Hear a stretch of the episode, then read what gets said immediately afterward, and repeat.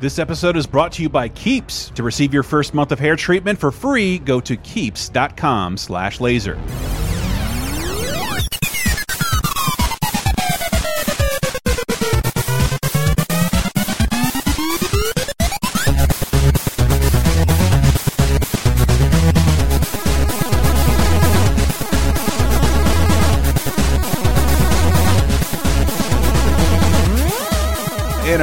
movie studio long ago and far, far away. Hi, I'm one of your hosts, Chris Antista. Welcome to Laser Time, the internet's 18th leading pop culture show. Every week we choose a different topic. We grab ourselves our friendly experts. We do a little research, grab you some stupid sound clips, and to tell you what this week's show is about, how about I let uh, one of Disney's new characters introduce the concept to you?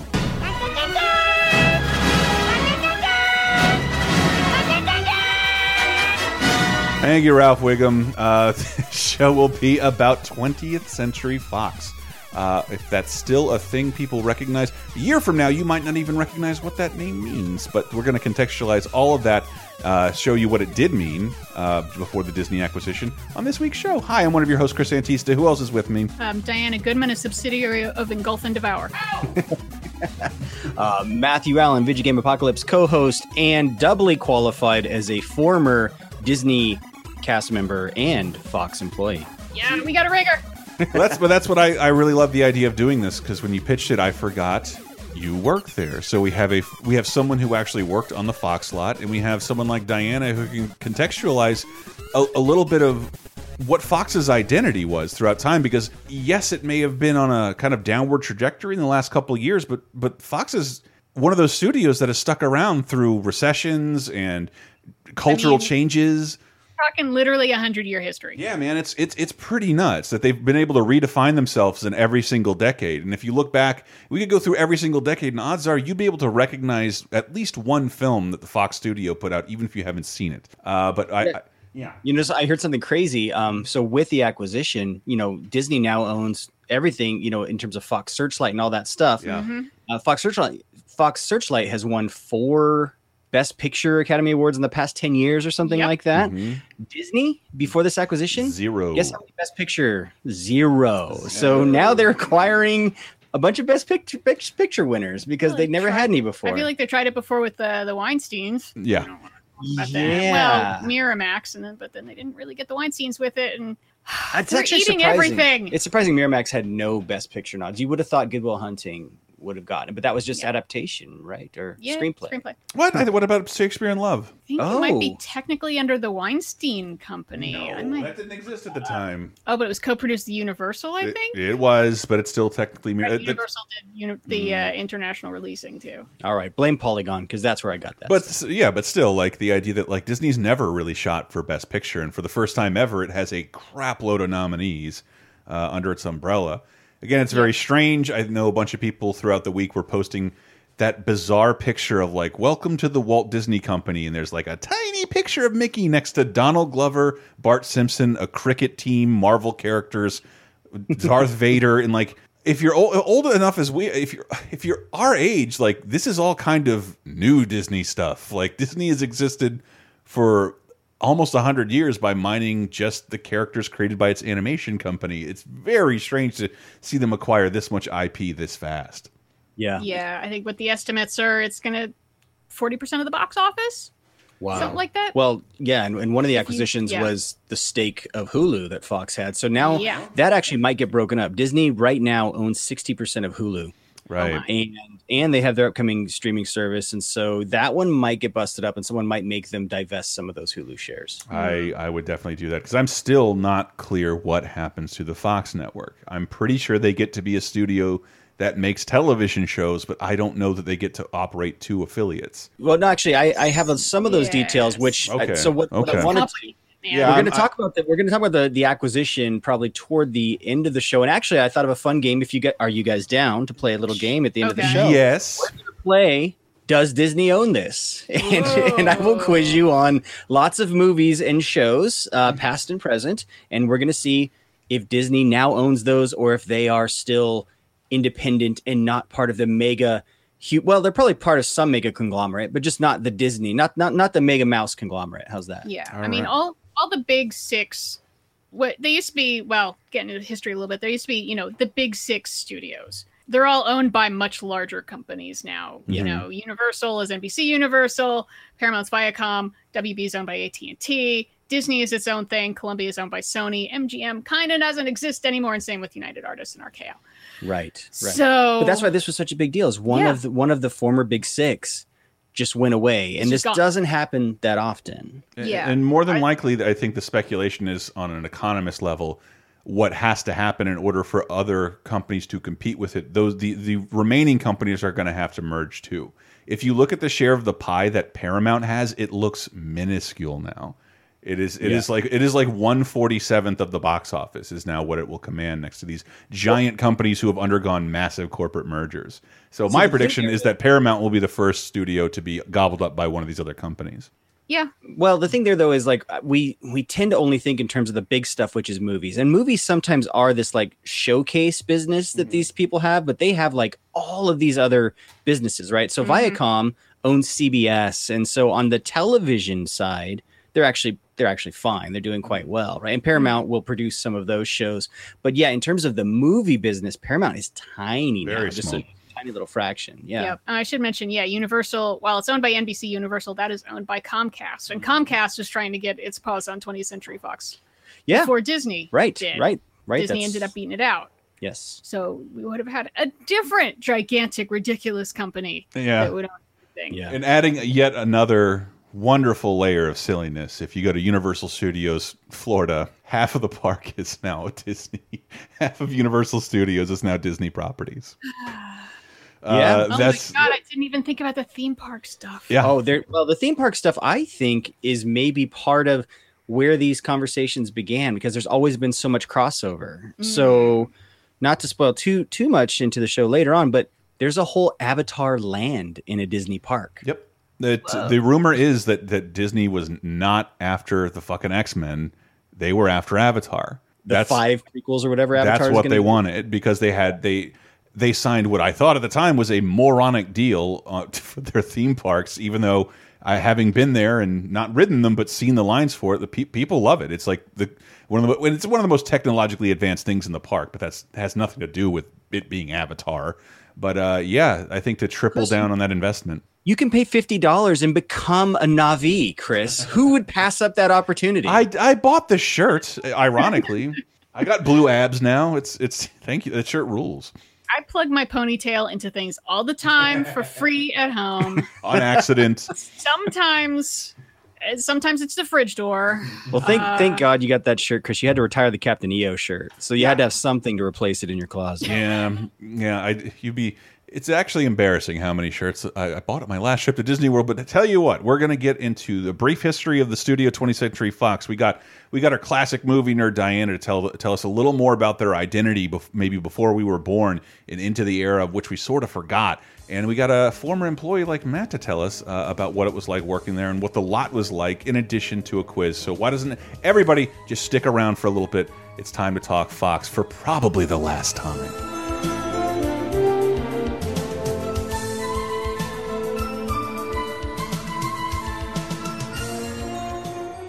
Nobody knows more than me that we're all getting older, and there is some visual drawback to that. Of course, I'm talking about losing your hair. It sucks. And two out of three guys will experience hair loss by the time they're 35. Oh, to be 35 again. Anyway, uh, that is where Keeps comes in, the easiest and most affordable way to keep the hair you have. These FDA approved products used to cost so much, but now, thanks to Keeps, they're finally inexpensive and easy to get. Got five minutes and 10 bucks? Hey, a hair loss solution is within your reach. Getting started with Keeps is easy. Sign up takes less than five minutes to do. Just go to their intuitive website and answer a few questions and snap some photos of your hair. A licensed physician will review your information online and recommend the right treatment for you, and then will ship you what you need right to your door every three months. What are they shipping me? Well, Keeps offers generic versions of the only two FDA approved hair loss products out there. Some of you have probably tried them before, but you've never gotten them at this price. Keeps costs only 10 to $35 a month. I know I was paying more than twice that 10 years ago. Plus, Keeps gives you your first month for free. From experience, I can tell you that it's one hell of a deal to keep your hair. To receive your first month of treatment for free,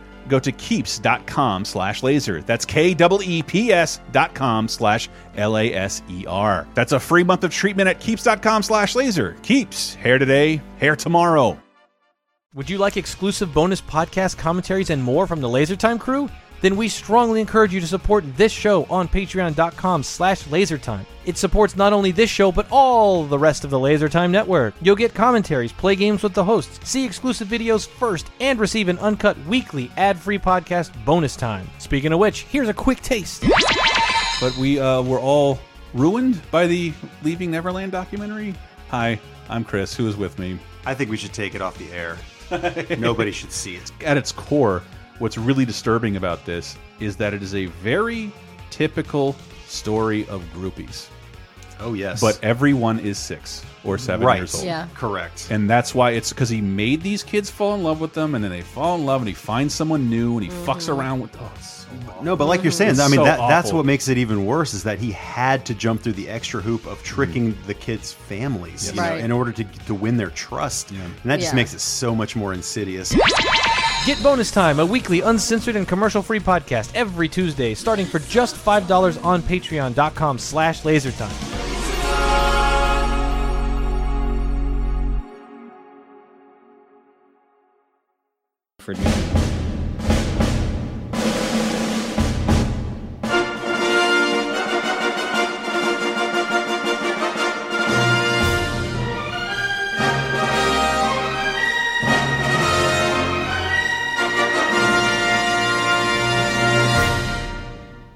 I'm told that's an extended version of the Fox fanfare. Okay, yeah. So let's talk about the fanfare because this is one of like those nerdy things that just makes me so happy to know Yeah. about. So, uh, the 20th Century Fox logo is really the 20th Century Pictures logo. yes. 20th Century Pictures was much in in a lot better shape as a company when they they basically bought out Fox. Yeah, turned it into 20th Century we'll take a step. Let's talk about the the, the history I- of, of 20th century Again, Fox. yes, I did that when AT and T, I think, swallowed Warner Brothers. We did a Laser Time episode. I'm pretty sure everyone hated called mergers about mergers, and the fact that when you looked at 20th Century Fox, you're looking at a merger that is 80 years old, but Well, for some so reason we still merger happened- acknowledge. in 35 in 1935 so fox films was was founded in 1915 and some mm-hmm. historians if you ask when 20th century fox was founded they will say 1915 others will say not until 1935 when Okay. 20th century pictures as diana mentioned came along now 20th century pictures was two guys joseph schenck and daryl zanuck and I love daryl's saying just cake. well no one no one ever says his name on the lot but this name i heard a ton because there's a theater name after him daryl zanuck so Yeah. so zanuck is And his son's super important. So, so they had some disputes and they left United Artists over a stock dispute and they formed 20th Century Pictures. So then in 1935, the two companies merged and we got 20th Century Fox. And then we get the fanfare, which I was joking with Chris before this show. I was trying to find stuff on the history of Fox, and it kind of says a lot about the studio and their identity that almost all the stuff of the history of Fox was just the history of the fanfare. Like the fanfare might be the most famous thing about Fox. Yeah, I was on I was on a quest looking for just like historical documents. Like, surely someone's done like Disney makes filleting documentaries about itself like over breakfast. Like, there's got to be this thing celebrating 20th Century Fox. Do yourself a favor and refine your Google search from 20th Century Fox documentary, because then you'll just come up with 80,000 documentaries that were made by 20th Century Fox, not about mm-hmm. 20th Century Fox. But it's one of those those companies that have been around so long and is so big and so it, it's sort of boring. There's no one person it's associated with. There's no one brand. It's it it, it doesn't really have much of a brand identity. Well, I'd say the one person was Zanuck. Zanuck. probably. Zanuck, for And sure. Zanuck- I, I don't know how much you guys know about Zanuck, but he was classic Hollywood to the point of even the dark side of classic Hollywood. yeah. Like lots of documentaries made about the casting couch that he's famous for. Yeah. Uh, so allegedly, it used to be a known secret that 20th Century Fox, would, the studio would shut down at 4 p.m. And Zanuck had a different starlet every day that he would take through a series of underground like tunnels to his office and have his afternoon tea let's just say his Uh, afternoon tea. TNA. Yes. I was gonna say it stood for titty, but Diana made a much classier joke. yeah, yeah, that sort of thing happened a lot. But Yeah. yeah. even back 30s, 40s, 20th Century Fox didn't have as much of an identity as a lot of the other studios did. Like Yeah. MGM, big productions, musicals, color, sound, Warner Brothers, gangster pictures, grittier stuff for you know working man type stuff, and then everyone else is just sort of like, uh, like their major output through the whole 30s was like Charlie Chan and Mr. Moto pictures, like dozens of Timeless, timeless Yeah, films. timeless white guy pretends to be an Asian and solves crime theater. I mean, type they things. did. They had some stars signed, so they had guys like Tyrone Power, Carmen Miranda was signed, a young Don Ameche, like not batteries not included Don Ameche that we got late in life, but uh, Yeah, and- and Shirley Temple. Henry Fonda, and then of course, Shirley yeah, Temple was kind of the yeah, the crown jewel was Shirley Temple. Like that's the studio. that's- I mean, Betty Grable was in there too, but like Yeah, you know, Shirley Temple movies made a ton of money for that studio in the early days. And the only Yeah. reason, by the way, I know a lot of history is when you go to work there, they give you like a nice little art print that has like all this Oh. history stuff, and then you get shown like here is the history of Fox. Oh. There's also, or there was, a Fox archive on the lot that was sort of like a library where you could go at any time and uh, check out anything they'd ever made and take a look at stuff. It was fascinating. Uh, no one ever had time to go, but it was amazing that that was like a resource of building over from me. That's really cool. I would just lock myself inside. um, so the fanfare. So the fanfare Yeah. is written by uh, Alfred Newman, Of who Mad Magazine fame. just I just yes. pause for joke. totally changes when you don't have the e in there. Yeah. Different. dude. Um, and he is an absolutely incredible, legendary film composer. Their big concert uh, recording studio is named for him now. So he just he wrote the fanfare, and then that was just. It's weird, you know, even for me when I watch old movies and it's 20th Century Fox, and it's just. It's the shorter fanfare. It goes stop. Movie starts, and it's like, where's Yeah. that? Where's the other part? right. Where's the other part? The other part is the extension from CinemaScope, right? in the in 1951 when they introduced CinemaScope, like the the widescreen thing, yeah. it used to be in movie theaters that the curtains would open to show you the screen, Yes. and they added that thing so that the curtains would keep opening. And it's like Wow. open up to regular size screen and a fanfare, and then the next part, da da da da, and it's still opening. Oh my Yeah. God, it's, Martha! it's funny you mentioned they didn't have an identity because one of their early identity or part of their early identity was CinemaScope, this technology. Right. So at the time, this is when like everyone had to have their thing, right? And so um, there were all kinds of like projection systems that would require like three projectors and were ultra widescreen. And what Mhm. CinemaScope was, it was basically a tech that they like mortgaged the studio to pay to buy this tech that would look like it had a slight depth of field. It was the way the Mhm. lenses did, where it kind of fooled people into thinking it was slightly 3D. And It's more immersive. It- I mean, it is. yeah. it's more like the shape that we're used to now. but it was a big Widescreen? deal back then. It was one of those things where the every movie that was in CinemaScope, like it. So basically, after the war, uh, theaters started to begin struggling, and people were kind of fleeing theaters, and they needed all these gimmicks to get people back in. And CinemaScope was one of these gimmicks, but it worked. And every movie studio, including Disney, eventually put out some movies in CinemaScope, and so they would. Yeah, you got they had a one Donald Duck cartoon, and it's uh, you can see it as my Instagram avatar. That's from Disney's first CinemaScope cartoon. Ah. Hmm. and and I'm some of the theaters showing that CinemaScope, I'm sure, were the Fox Theater chain. Which do you, are you guys familiar Yeah. with the history of the Fox Theater Well, chain? I'm yeah.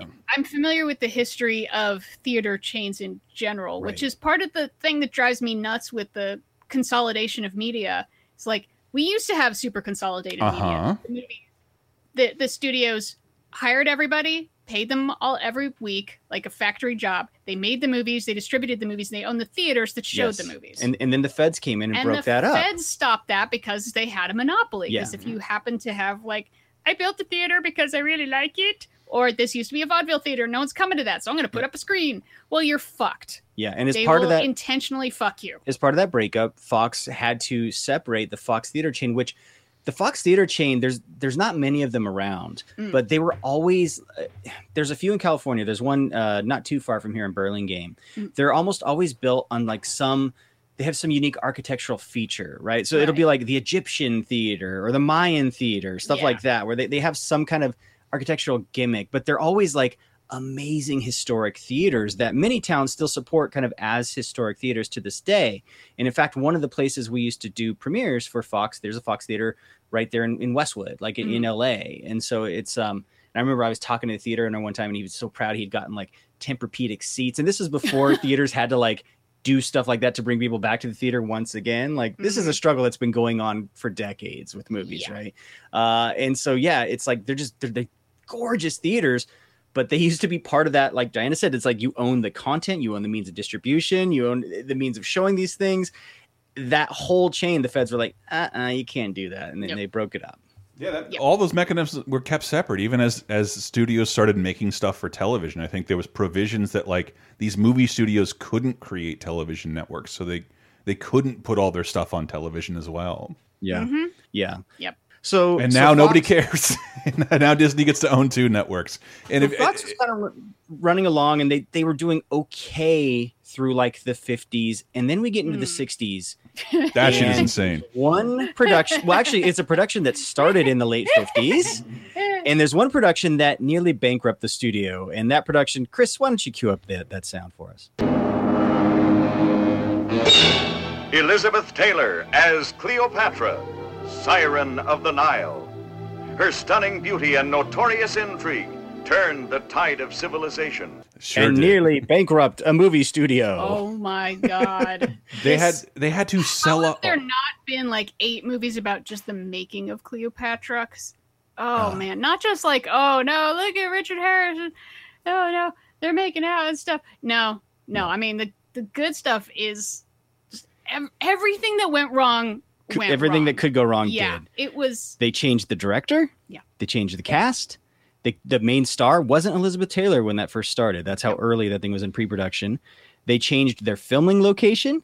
Uh, Yeah, that the was great. set Like, had to be constructed twice. No, that's the best. That is my favorite part. The part that's like, oh, we're gonna shoot a Roman epic and Rome and Egypt and all this shit. Let's go to England.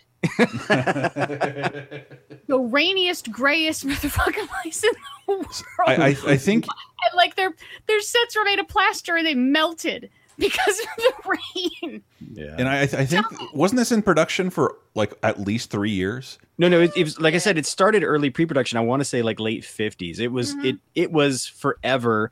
It was the most expensive film ever made to that point. And if you adjust for inflation, it's still up there. It It's really up there. yeah, it costs. Uh, sorry, the oh, I'm sorry, I'm looking at the box office. So in terms of the cost, it was 44, 44 million. That's with marketing. In that the would be equivalent to 300, 360 million dollars in 2018. Ugh. Okay, yeah, that would put and it up. and by the way, it, it still be up earned there some money. Then it, it it earned fifty seven point seven million in U.S. and Canada, which is about four hundred seventy two million in twenty eighteen. It has the distinction of being the only film ever to be the highest grossing film of the year and still run at a loss. Yeah, and So- then lose the. It, it, I think it like not unlike you what you hear about like Disney movies like Fantasia. If there were a home video market, it never would have made its money back at the box office. But since it got to screen for years at a time, it did eventually make its money back. yeah. Eventually. eventually. Yeah, but Yeah, at the time, well, but the studio had to have some drastic changes. So it, and by the way, it won four Oscars, so it got some recognition. Well, and I think there was, I- I mean, just because the Liz Taylor Richard Burton scandal Yeah. thing, which I think people want to just go see that for curiosity's sake, which is worth it because their costumes are hilarious. and, and they spend most of the time arguing and making out, which is exactly what we expected. So, Yeah. Which, yeah, Oh my God. But uh, no, so it, it was one of those things where where literally Fox was out of money. They had to release all of the stars they had signed on contract in, in order to help pay for the thing. They brought God. so Dar- uh, Zanuck Mhm. kind of came back and is like, you know what? During the course of the filming, three different execs flew on location to fire Liz Taylor and all came back. None of them could fire her. like that's how uncontrollable she was. Well, and then on top of that, like she got pneumonia and she almost died. You can see her tracheotomy scar in the movie. Yeah. Like, yeah, Yeah. she nearly died. So it was one of those things where Zanuck said, "You know what? Fuck it. I'm taking the studio back." He installed his son Richard as president. Dickie Z. Uh, so the new, yeah, the new management they seized the production. They rushed it to completion. They got it out. They completely shut down the studio, laid off all of the staff at Oh, the studio fuck. to save money. They axed the move, the long running. Oh, this is one thing I, I lament that it had to go, but Movietone newsreels um, Oh. and they and they basically this is where they kind of reestablish. I think it's an identity they carried up Yeah. until today. The, it, they made a series of cheap, popular movies Mm-hmm. that were easy to produce, that they put out, and that made them little money. They Yeah, if you think of every think of there, that every was Fox movie you've loved made in your lifetime, it is not a bank breaker in terms of production. It's not the most glamorous high concept idea. It's it's it's kind of an old idea reworked into something new. It's pretty nuts. Yeah, I think that was a that's an incredibly smart move to go Mm-hmm. with like let's just do let's let's make it good but it's but cheap. yeah, but one Let's of the not things break the bank on everything. one of the productions that was sort of a casualty of Cleopatra was a little movie called Something's Got to Give, Oh, starring Marilyn Monroe. it would have been her. And- That's what she and- was working on. And depending on who you believe, Cleopatra may have caused that production to get shut down, or it could have get, gotten shut down because Marilyn got fired from the production of that movie due to her sinusitis, chron- Mm. chronic sinusitis. Yeah. Um, where it was a thing where she got fired. Apparently, she got secretly rehired, uh, but they hadn't started shooting again, probably because of the Cleopatra stuff, where they had to shut down production. And then she was found two months later dead. Where this would have been her last picture, starring um, against Dean Martin. Like Yeah. it was, it was like a killer cast, you know. And uh, yeah, yeah, yeah, and she was she they had helped make her a star. She she was one of their big contract stars through the fifties, right. and Right. stuck with her even through her many, many, many problems. Some of them drug related, some of them just emotional. Yeah, Yeah, I really, I really do want to impress the story of like the decision to shut down the studio being an insane one. There's usually Yeah. people throw in the towel, but it's sort of like it's sort of like maybe I like my company, one of the companies I work through, went through something called a furlough, except they did that with Elizabeth Taylor and Marilyn Monroe. We're just not going to do what we do for a while until we can All- right this ship. And I think all the writers, the producers, the gaffers, the, Yeah. the guy who drives a truck. I mean, that was a story. Even when I worked there, they would talk about like the Cleopatra fiasco to, to the point where they mortgaged the studio lot. They basically sold it to a different company that Fox was paying rent to stay on the famous the Century City lot. There, Like, that's that's lot. what I was talking about. That is like a 200 acre complex. If you know LA, you know what Century City is. That is former Fox property that it sold off in order to survive during Cleopatra. Yeah. And, Yeah. and, and and much later, if you've been to Malibu Creek Park, that's where one of my favorite Fox movies was filmed. Uh, that's a national park now, but it was where Fox shot westerns and sci-fi epics starring apes. If you know what I'm talking about. Oh, Yeah. really? Like a like a little something. Um, well, maybe maybe this is a trailer for one of those sci-fi epics, Chris. A civilization where humans run wild in the jungles. And the superior beings are apes. Oh, I love it so much. And yeah, apparently you can still find yeah. pieces of Ape City if you go on uh, hikes through that place. But yeah, movies like Planet of the Apes and Fantastic Voyage kind of help bring them back. But there was one movie in particular that really was sort of like the symbol of no, Fox is back. And it's a very important movie to the point that there was a giant mural of that movie on the parking structure when you entered the lot. And that movie, Chris, was.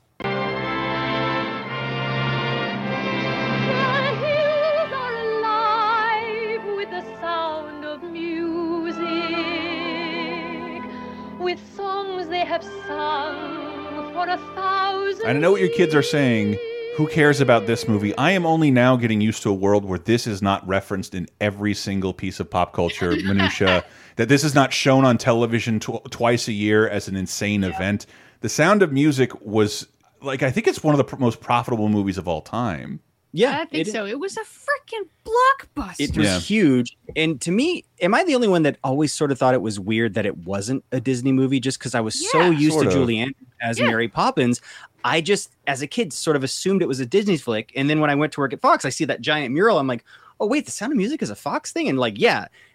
The, when you a- go into like the studio store and they're selling DVDs, it's like a wall full of Sound of Music DVDs. Like, Dang. it's still a huge movie for people with kids because that's one of those movies you put on. The songs are amazing, and Yeah. Well, and that, that is that is the closest thing to a true identity I think that Fox has.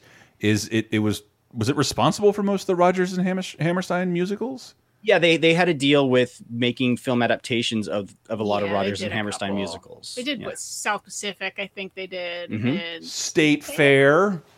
Yeah. Yeah.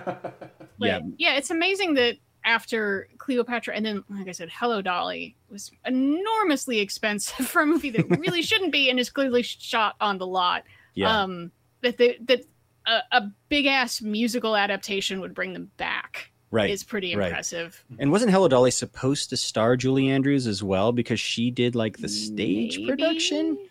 I want to say it was one of those things where she then got Sound of Music and it and then Mary Poppins and it made it okay. Wow, that I- means that means WALL-E no longer has to pay rights to Fox whenever they air it. That is true. That's They true. now Oh own God, Hello it's another Dolly One of those synergy things. Maybe that's why they did it. So for a WALL-E sequel. They're sick of spending the WALL-E money. So that was one movie that had a mural on the lot, but another movie that really basically like tripled Fox's stock price in the late 70s and really put them on the map as a big time mm. studio was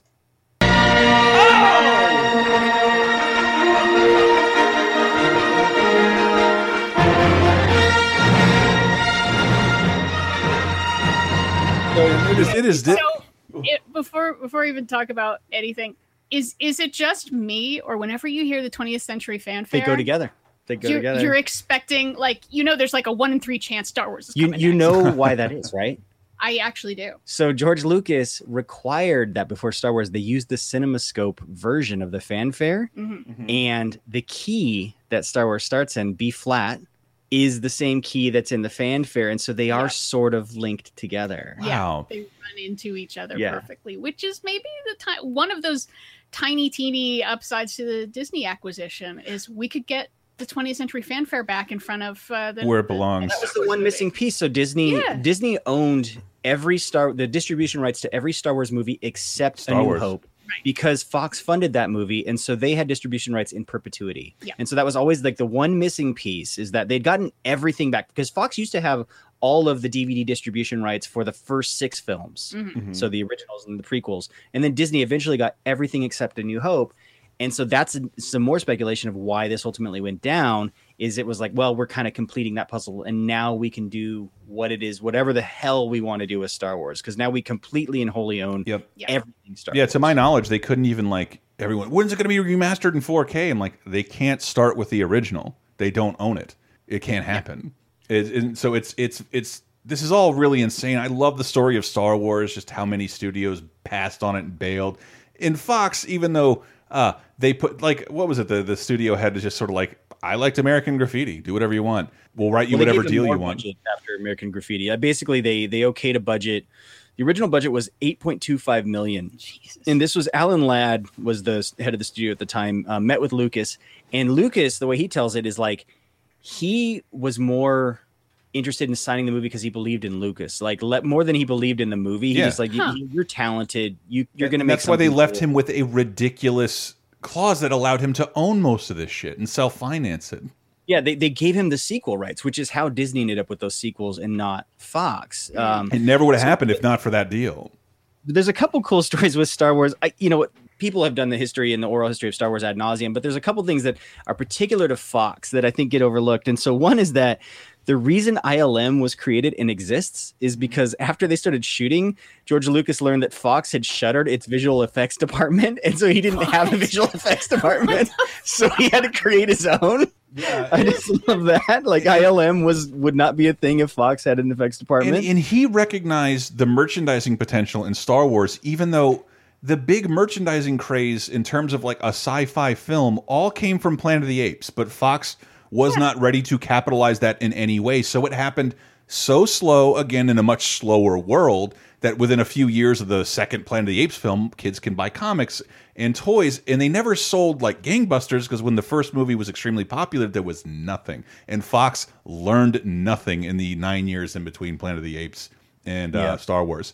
Didn't lock down those rights either, and that's that's one of those things I think that kept them from being the size of Disney because they had the properties, they had the fandom. Yeah. Now, did you guys have you ever heard the story of one of the early Star Wars screenings that Lucas did for the Fox execs and then a bunch of his director buddies, where it basically was like don't know if I have. Spielberg, De Palma. So it was like the movie was pretty much done, but it didn't have um, His wife's visual editing. Yeah, it, well, it was it was basically just an early cut. He screened it, and out of all the directors in the room, they were just kind of like meh. Like Steve Spielberg was like, "Hey, you know what? This is actually pretty good." He was excited, but he's like, "I think you know people were a little tepid because you don't have the effects in there."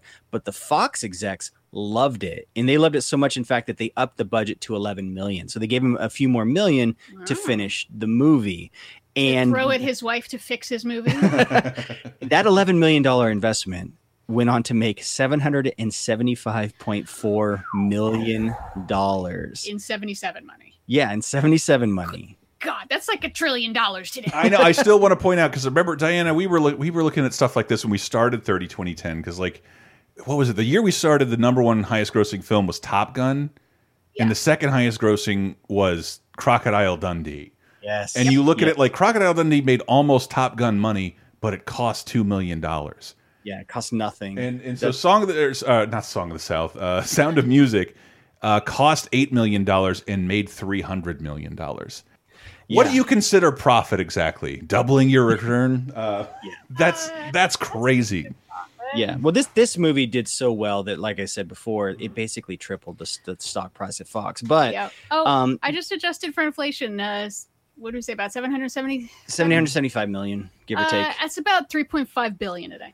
which how much did lucas sell star wars for Four billion. four think it was- billion yeah it was about that. less less than less than Activision bought Candy Crush Saga's Kingmaker. God, it's just That's so what I don't get ridiculous. is lucas like He wanted out. take enough money. Yeah, he did not take. He, he could have gotten Yeah, more. more. He could have held out. Oh, and remember, just for free, they threw he threw in Indiana Jones, and they just gave him four bill.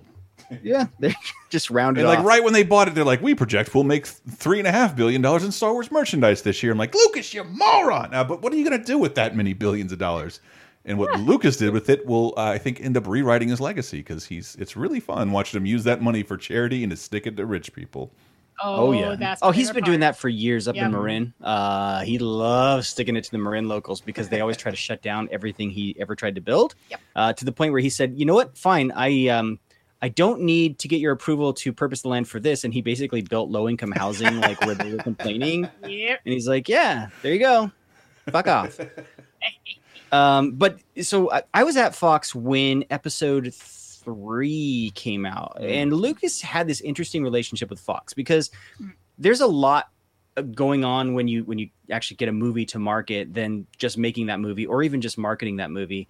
Um, distribution is kind of a pain in the ass, and so even back when I was working there, which was like 2004, 2005, uh, Lucas was still utilizing Fox's distribution. They're like, okay, you're going to help us put this movie out. But it was this weird thing where like they had their marketing folks, they only needed us for some things. Like they had me, like I was working like uh, screenings and premieres and stuff like that. Where I think I've told that story on the show before, where like I was working a screening in Westwood where I escorted like Jack Black to his seat as he's like humming Tenacious D tunes. and then I come back out of it and fucking Obi-Wan Kenobi is standing there uh, ta- chatting with like the head of publicity at Fox at the time. Um, and Ewan McGregor. And so I was like, yeah, this is a little bit of a surreal day for me right now.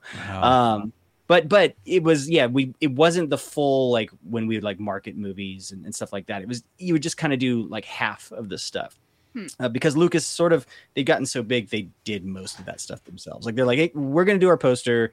We're gonna handle our trailers. You guys don't need to worry about these you know. Mhm. they they knew what they were doing. And I think, well, I think that's that's the embarrassment about it is had they had they locked down Star Wars a little more, I think they would be a much larger studio today and wouldn't have just been acquired. yeah. Yeah. Yeah, but with with the accus- acquisition, I know Star Wars was like the first thing people started thinking of, and besides, yeah, that minor thing of I would like the fanfare back. I want to see 20th Century Fox remain as a brand, you know, like Disney, like had Touchstone or Hollywood Pictures. It's it's a label that they released. i think under. i think it will i I- know i, know I- fox searchlight probably will I really hope they do because they- Disney doesn't they're, like, have Miramax. studio so now. Disney lost their prestige label, right, mm-hmm. with, Yeah. with Miramax, and so they could use the Searchlight label. Yeah. by the way, no, they could Those use the. they- Searchlights in the the fanfare. Do you guys know it? So I learned this when I was at Fox. What a lot of Mhm. people actually call those. Do you, do you know what like the real quote unquote name for those? Klieg? Klieg lights. Yes, Yes, those are actually. Klieg lights. Look at. Of course, Diana knew that. yeah, I, I learned that term. I'm like, what the fuck's a Klieg light? And it, that's a, a light that you use in shooting movies. It's like really intense, bright searchlight style Yep. thing. Um, but yeah, so Star Wars, massive success, so big in fact that it kind of put a target on Fox's back, Mm. and they were acquired in 1981. Right. Wait, Um, wait, before it we get to it, can can we please cue the Imperial March? Because I know who's coming. okay, I got it. So yeah, Fox was sold for more than 700 million dollars in 81 to two investors, uh, Marc Rich and Marvin Davis.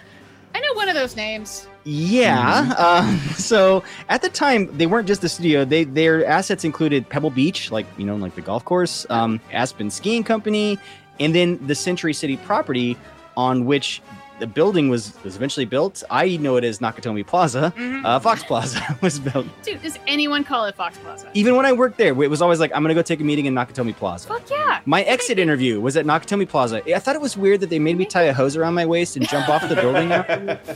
For Team building. Yeah, we've, we've literally we've, You just officially call it Nakatomi Plaza. we've Yes. taped your severance so you're back.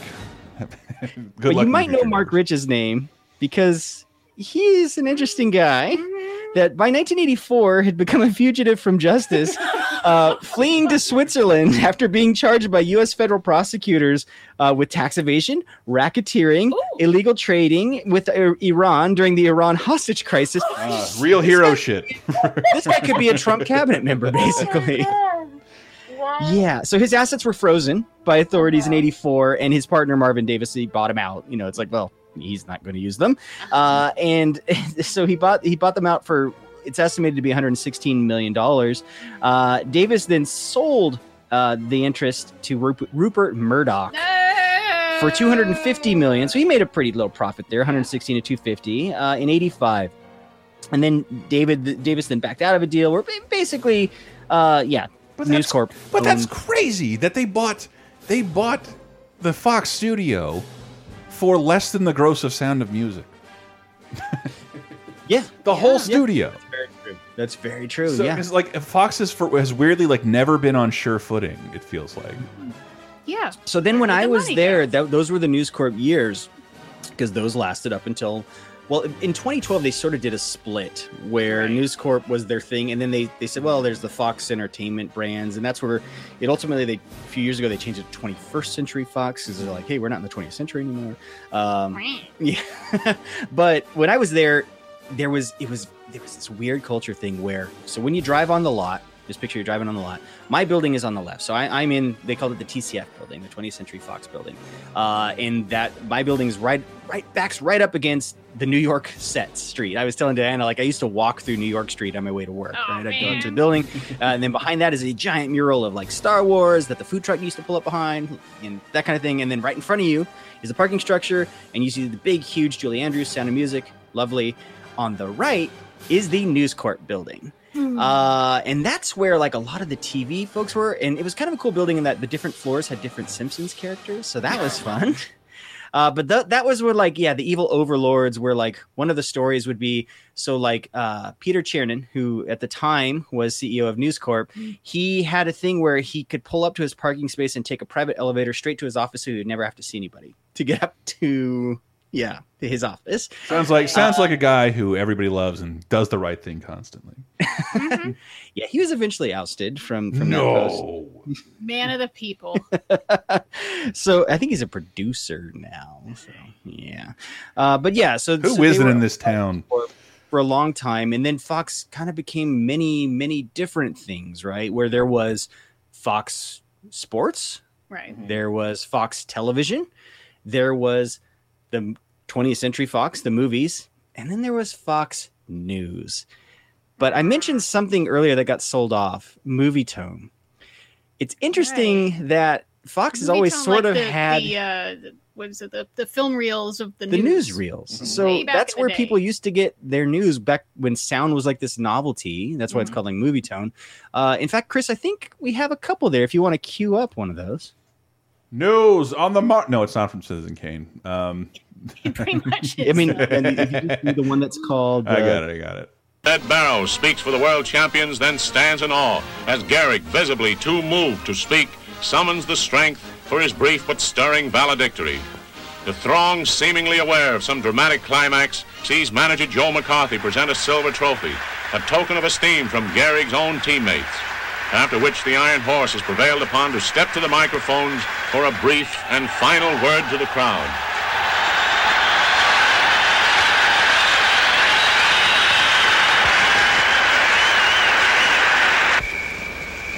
Today, I consider myself the luckiest man on the face of the earth. Please enjoy my disease. Thanks, Gary Cooper.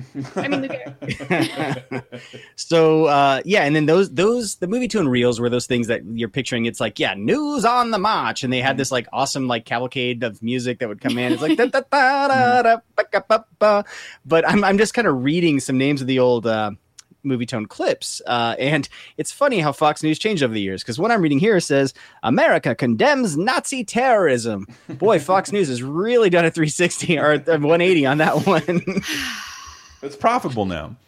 Yeah. there's a lot of fine people Yeah. who just hate all the other fine people, Matt. We've done There's our research, and uh, Jews aren't the ones buying my pillows and waterproof flashlights, so uh, it doesn't really matter. Oh yeah so Seriously, yeah watch those like watch Fox News with the sound off and drink every time the, a miracle flashlight commercial comes on. That's what's advertised on that channel. It's ridiculous. Good, because I'm hoping they're scaring off all the other actual advertisers because they don't want to be associated. Whatever. I, I can't believe you have so much. Janine says something horrible about black people. What's your problem with Diet Nazi? So yeah, there was there was definitely a corporate culture issue at the Fox studio during the News Corp years, where it was like you had this weird kind of Rupert Murdoch, the conservative side stuff over here with News Corp, and then you had Fox, which is still like a movie studio, right? Where like you know it's very progressive and uh, No, in addition to Fox Fox. Searchlight and like the idea, I think they it was just reported the division that makes movies like a movie like The Hate You Give, which you I, I didn't see, but I saw the trailer for a lot this year. That division is now closed down. But if you think that's the same corporation in charge of Fox News, that's also going to shine a light on police shootings in uh, teenage African American community. How the fuck were those part of the same company? How did they go to the same company retreats? How did they eat in the same lunchroom? That's true. Yeah, it looks like Fox 2000, which is yeah their little mini Yes. indie arm that's gone in Searchlight. Will Searchlight's stick around. and Fox 2000, yeah, is gone. But it's funny you mention how they eat together in the corporate lunchroom, Chris, because I'm picturing a fucking Mad stories like Magazine drawing, like right now, an Al Jaffee drawing. Tucker Carlson eating next to Bruce Willis, eating next to Yeah. Macaulay Culkin. Uh, I mean, it got to the point. So in 2012, um, and this is kind of the setup for the acquisition. So Murdoch announced that News Corp it's going to be split into two publishing and media oriented companies. So there was just News Corporation and then 21st Century Fox, which they operated Fox Entertainment Group, 20th Century Fox, all the you know TV, all the the studio side, right? And so they're two separate entities, and that is sort of the setup for the Disney acquisition, which we will get to right after the break.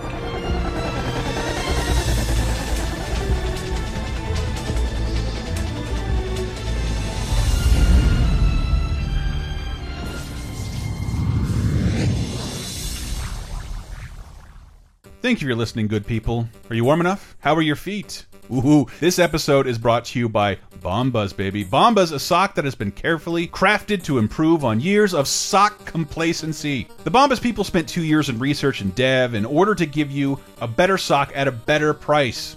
Who wants to think about getting socks? I know mine are covered with holes and I have to throw them out on too regular a basis. But the Bomba socks have advanced blister protection for your heels and a technology for helping socks stay up so you can avo avoid those creepy run and simpy sock guard. Even better, for every pair you buy, one pair is donated to the homeless, and that's a good thing because socks are the most requested items at homeless shelters nowadays. Bombas offers you a 100% customer satisfaction guarantee, and should you have any problem, Bombas will send you new socks or provide you with a full refund. Hey, maybe you'd like to get started right now and get 20% off your first order, and you can do that by going to getbombas.com slash lasertime. Once again, that's getbombas.com slash lasertime to get 20% off your first order.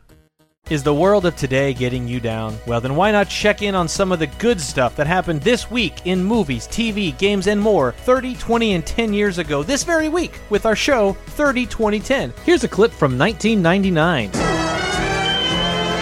Uh, anyway, on the 26th Grey's Anatomy elevator love letter, Say it in a teenage girl voice. Derek proposes! show me, show me, show me! Who's Derek? Patrick Dempsey. Oh, McDreamy? McDreamy proposes. see, what I would've got that. To Meredith. It's a big deal. And the show is still on. Yeah, the show is still on. Still on. And it's he's dead? Actually. Yeah, he's dead now. I mean, not Patrick really. Dempsey. No, no. but yeah, Derek's dead. Jump into the past with 30 2010 every Thursday on lasertimepodcast.com or iTunes, Spotify, Stitcher, or wherever you get your podcasts. Five, four,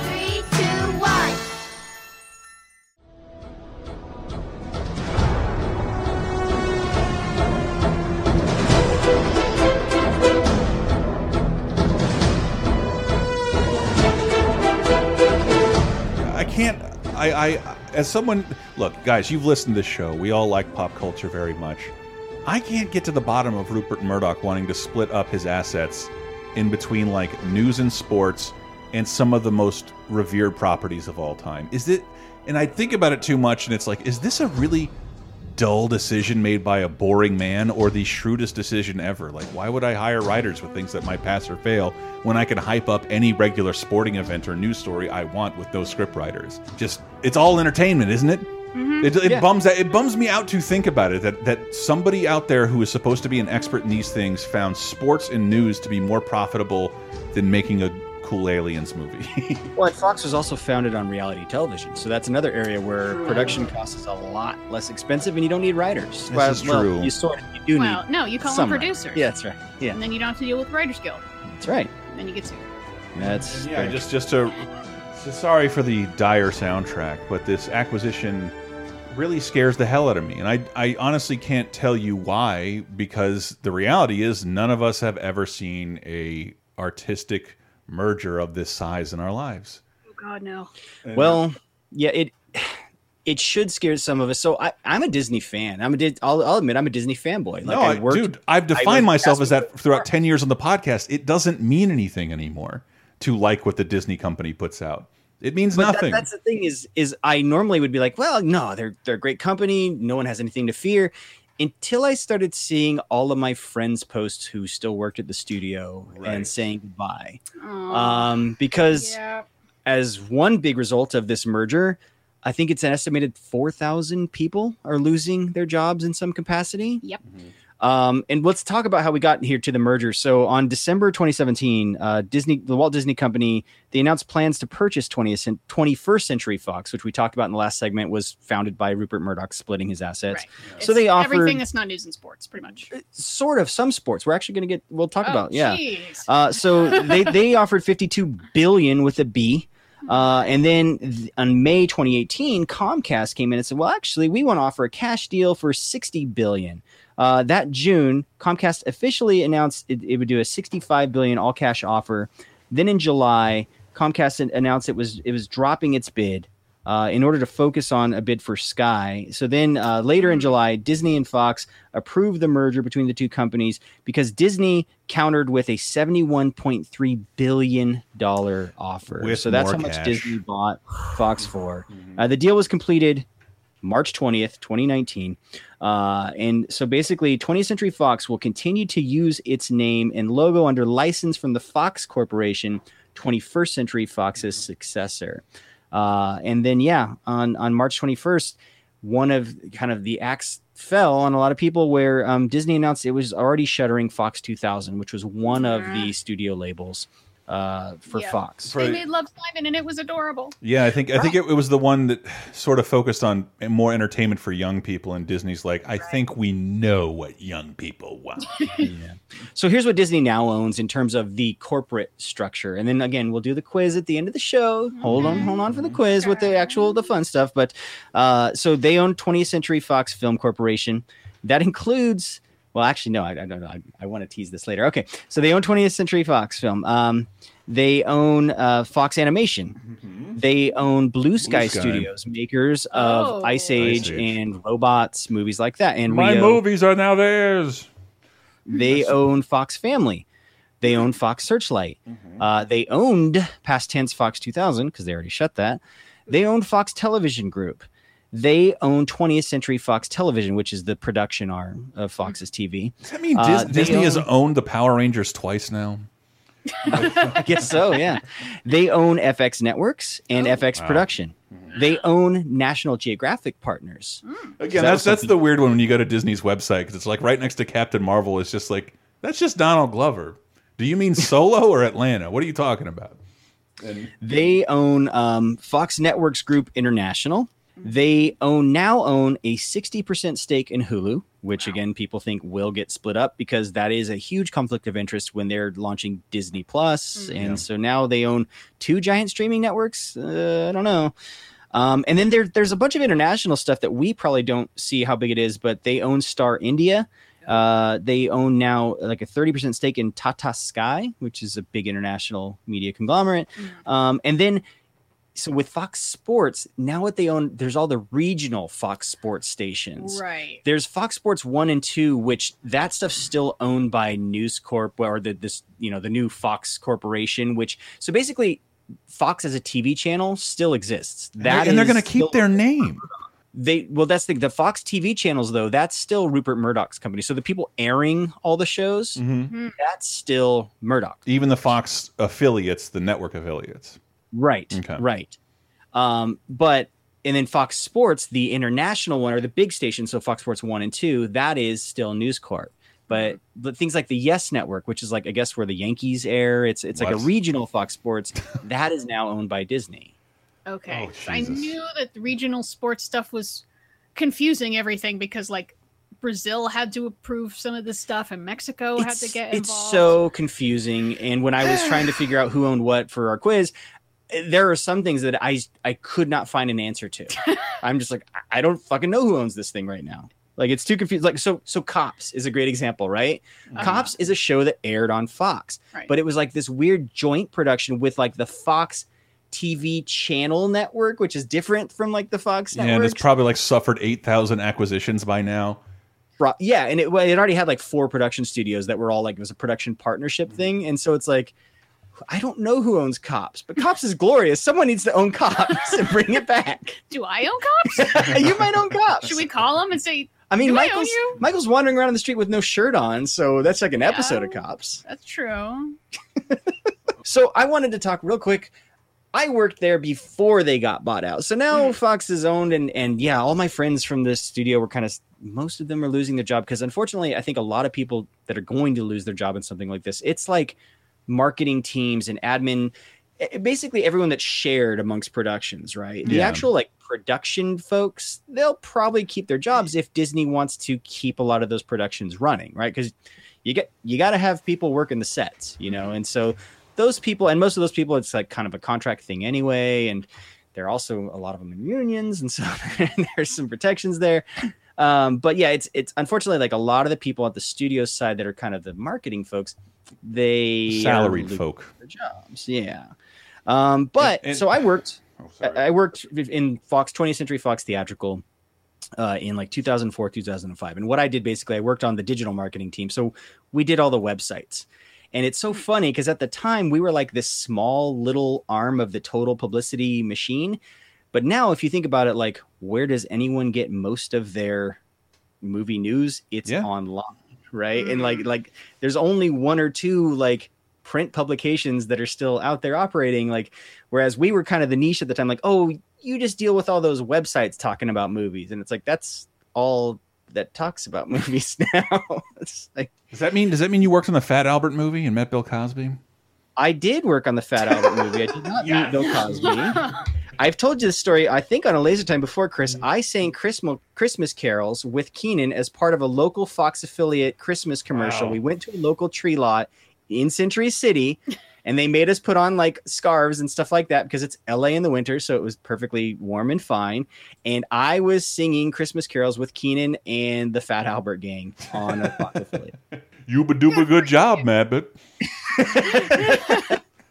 that can't get me fired, right? Kenan's super nice in person. He's amazing. Yay. Yes. He's the best. He's, he's one of the good ones. Mm-hmm. But yeah, that's that's the kind of experience I have, and so I I just thought I'd throw out a few of those weird Fox stories. you don't, you don't because it's have a lot of. I remember like one time I was talking shit about Fox on a podcast, and you like, dude, I like. why are you talking all this shit about Fox? Fox? 'Cause- started- It's where I started my my career in entertainment. Like that was my first entertainment job. Oh, that- and you have positive memories of working there and being part of that group. Oh, it was one of my favorite experiences uh, at any job I've ever had. Like I was trying to, I, I was trying to just do like a Facebook post the other night, and I found that like I just had too much to say, and so it's kind of I reached out to Chris. I'm like, hey, we need to report, record a podcast about Fox. He's like, huh? And I'm like, I just got a lot of stuff to get out, and it's the only time I can do it now because unfortunately, a lot of this shit's going to be gone, right? And I'll, and now I can't get in trouble for it because it's all gone now. So, ha! He's um, gonna sue you. Only the biggest company in the world. Yeah. Well, I have a feeling the HR department at Fox is one of the first let go in these layoffs. yeah. So yeah, working on on a studio lot is really fun and really cool, especially for a guy in his like early twenties, right? And so, life on the lot would be, you know, you'd get there and and uh, it's a lot of kind of you know what I was doing. I was a coordinator, and so I'm like kind of an errand boy a lot of the time, right? And so it was, hey Matt, can you run and get us lunch for this meeting over here? Or hey Matt, can you go do this? And so one of my favorite things to do is I would grab my friend Damien, uh, who's still my friend to this day. He's actually my guitarist for Tin Man Walking, tinmanwalking.com. Uh, and he, we would just get in a golf cart because golf carts are a real thing on studio lots. And we would fucking just run all over the studio lot to the point where like, there's a couple times where like the carts ran out of batteries and I had to like push a golf cart back to like the parking thing. Past like a past like a mo- like a tableau of camels and movie yeah, crane. pretty much, pretty much. Because yeah, when when you're on that lot, there's just those like giant, giant like filming, you know, like basically airplane hangars where, where they're filming stuff, you know, and and yeah, um, so I want to talk real quick. Another thing that made me think of working at Fox, unfortunately, a recent celebrity death, Luke Perry. Mm-hmm. So I met Luke Perry when I was working at Premiere because I had to oh. escort him and his family down to their seats. And there was a lot of stuff like that. But so what movie? It reminded me that there's like a hierarchy of movie premieres. I don't know if you guys are aware. I am not. So if you're like a big movie, you'll get like a real premiere with a red carpet and stuff, like usually somewhere in Westwood because it was close to Fox and they had like a lot of old historic theaters. And it's a really fun, you know, to go. And there's this big, there's always know, crowds of UCLA college kids going to see and stuff like that. And so it's a big ordeal. If you have a smaller movie, like let's say mm, Martin Lawrence's Rebound, your premiere is on the studio lot at the, at the Zanuck Theater because that's what you're getting.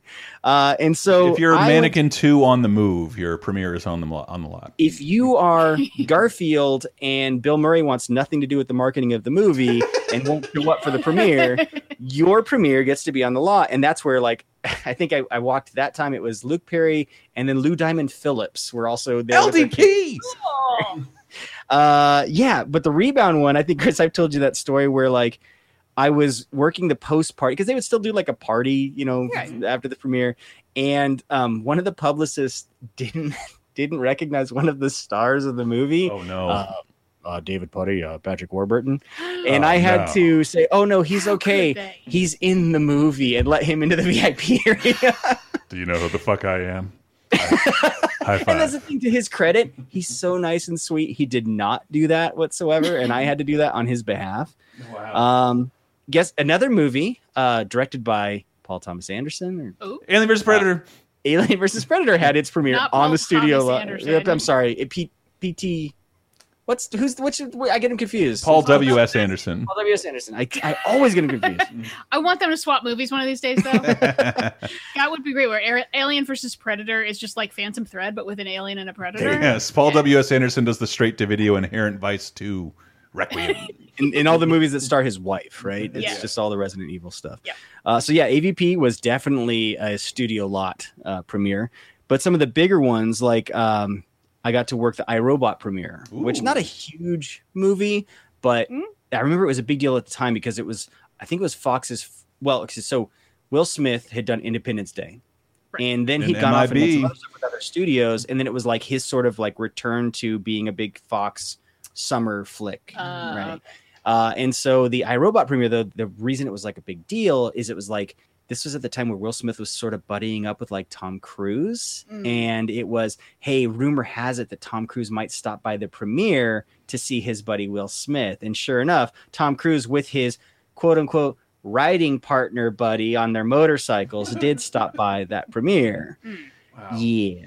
Uh, so that one got a big premiere. Mr. and Mrs. Smith was one of the most Oh fun for me God, to work because ridiculous. that was sort of the really open secret during the filming of that movie was Brad and Angelina. Mm. Uh, and this is the time where Brad was still married to Jennifer Aniston, right? We're coming full circle with Cleopatra. so, so that was the thing. Everyone knew they were sort of hooking up, but at the premiere, it was like, hey, um, they have to sort of arrive separately. And the thing where, like, I remember I think opened the door for Angelina and she got out and she's just as beautiful in person and it was amazing. And then you see Brad Pitt and he is way more beautiful in person. I was like, oh, get out of the way, Angelina. I'm gonna go fuck this guy. Jesus Christ. Uh, just super handsome, super charismatic, like looks like a movie star. When you see him in person, you're like, Jesus. But the fun thing about that one was like all the so at the party, all like the little secret stuff. So like J Lo was in attendance, but it had to be like a secret that like J Lo was there. And so I just remember like, hey, hey, we can't talk about like J Lo was here at this party. And I'm like, who the fuck cares, right? J Lo, f- famous talent show judge Jennifer Lopez. Yes, uh, that and that was the party where I went out front to help something with the door, and I look over to my right, and Oliver Stone was just standing there, like waiting for a cab or something like that. I was like, "You're Ollie Stone." That is always the weirdest part. I've had a lot of different celebrity sightings, even though I've never actually worked in the movie industry. Just being around LA, at some some point or another, you end up just like double taking as someone like Oh, do, yeah. do, do, do, walking down the street. Is that is it? Are you? And then wait, am I staring? Oh no, I shouldn't stare. I mean, so Let me glance yeah, again. Wait. That's the thing is, I went yep. to college in LA. Yep. Okay. No, that was Meg Ryan. Okay. Cool. I went to college in LA, and so this you kind of got used to some of that stuff happening. Like I don't know if I've ever told the story where I almost ran over Dustin Hoffman. I was like driving through Hollywood. Did he say I'm walking here? The fucking I'm walking here scene. Oh I almost hit him in the crosswalk, and it was, I almost killed Dustin Hoffman. Too bad his career was dead already at that. Oh. Ooh, snap. Uh, so Chris, you always talk about who's the last remaining movie star that you said are one of the last. Denzel Washington, Tom Cruise, and I can't really think of anybody else. So the Man on Fire premiere was definitely in Yeah. Westwood, and Denzel is definitely a movie star. Like, Mm-hmm. dude had just charisma coming out his ears. It was insane. Like, he's walking the red carpet and just flashing everyone a smile, and I'm just like, this guy's amazing. Like, ugh, one of the last true movie stars. Um, I oh, Robots was fun. We did a. It was in Westwood. We Oh, did a shit. carnival. The for forgotten Robots. Ewan McGregor, Robin Williams uh, Yes. animated strip. And so I we were we got to go like play on all the rides before everyone before the premiere was over and everyone like came in into the amusement park because we had like set up a private amusement park for the celebrities to come over after the premiere. Damn. And I turn to my right and I see this like older gentleman with a beard just talking to like the head of publicity at the time.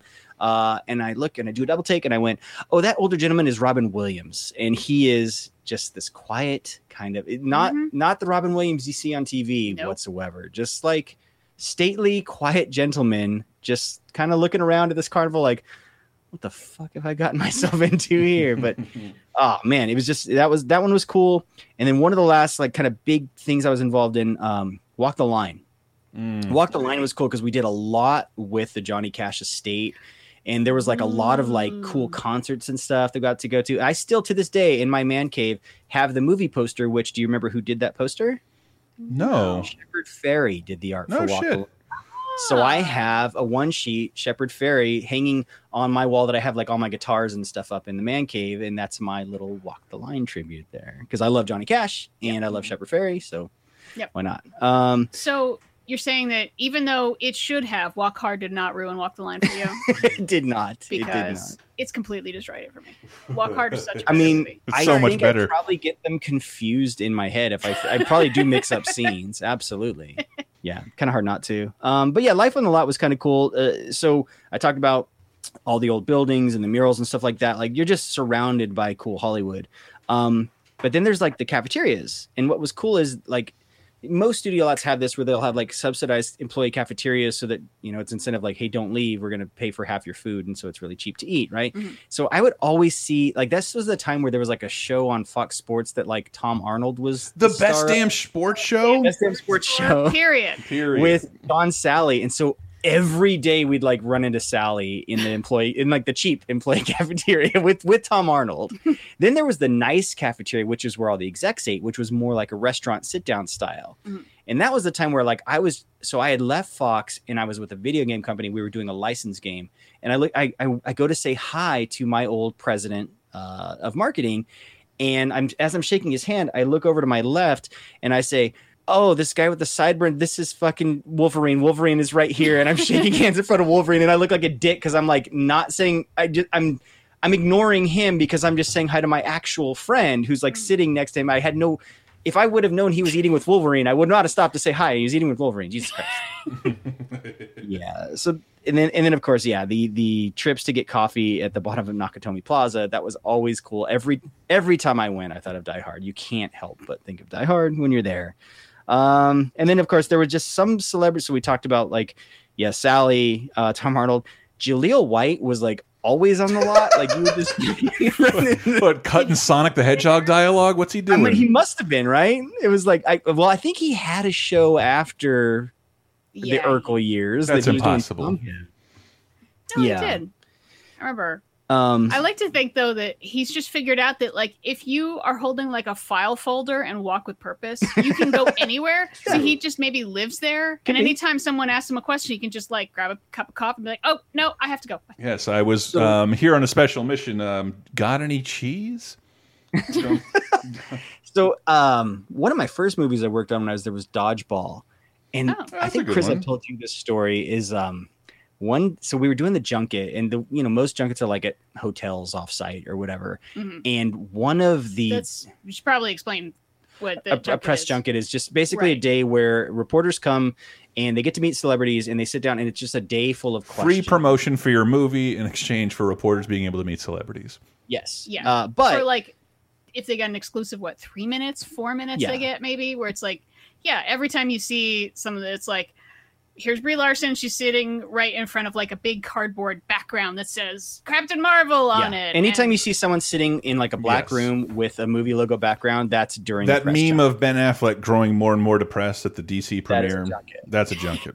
and that was because like I was so identified when I saw that when when that meme happened. I'm like, that's because junkets are fucking 12 hours of answering the same questions. I'm sure he was super bored and super sad, but not because he was. in the movie. but um, so I, but part of the junket thing is you get to see some celebrities and how they are in person, and so uh, we were doing dodgeball, and so Ben Stiller was there. And then his wife, Chrissy Taylor, I think it was, yeah, so- Melody from Hey Dude. yes, Sally but Sitwell from Arrested Development. like one of the journalists wasn't going to show up or something and they were like ben needs a full table otherwise he's to like get pissed off. Like they were afraid he'd get pissed off that the journalist wasn't going to show like they, they didn't have a full table of, of journalists right? Mhm. whether or not that was the actual case no one knows but they were like matt you need to fill in. I'm like what do you mean i need to fill in? They're like you need to be you need to pretend you're a journalist and sit at this table and just ask questions and like you're doing a junket. So i had to sit and pre- i was I don't even know what website I said it was from. I was just like asking Ben Stiller random dodgeball questions. It was stupid, right? Um, and then that was yeah. Then they brought in Chrissy Taylor, and I'm like, oh my god, she's just like gorgeous in person. But Mhm. I'm like, how can her frame support her skull? Because she was like the skinniest person I'd ever seen. I was just Wow, like, really? this is like dangerously Mm. thin.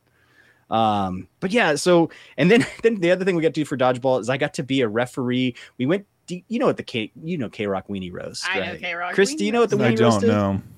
It's it's like a summer festival that uh 106.7 K Rock in LA does. Uh, it's just a music festival with like up and coming bands. Yeah. And it was always traditionally at Irvine Meadows, uh, which is kind of Orange County. Anyway, so it's this big festival and they have a bunch of stuff to do outside of the concert. And so we went to promote dodgeball and we set up like this full on dodgeball court at Weenie Roast Uh-oh. and we had to be referees, which you want to talk about getting a bunch of drunk high school and college age boys Drunk Smash Mouth fans.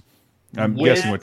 dodge competitive dodgeball. All right. How many broken noses? Yeah, there was a lot of that that day. Mm.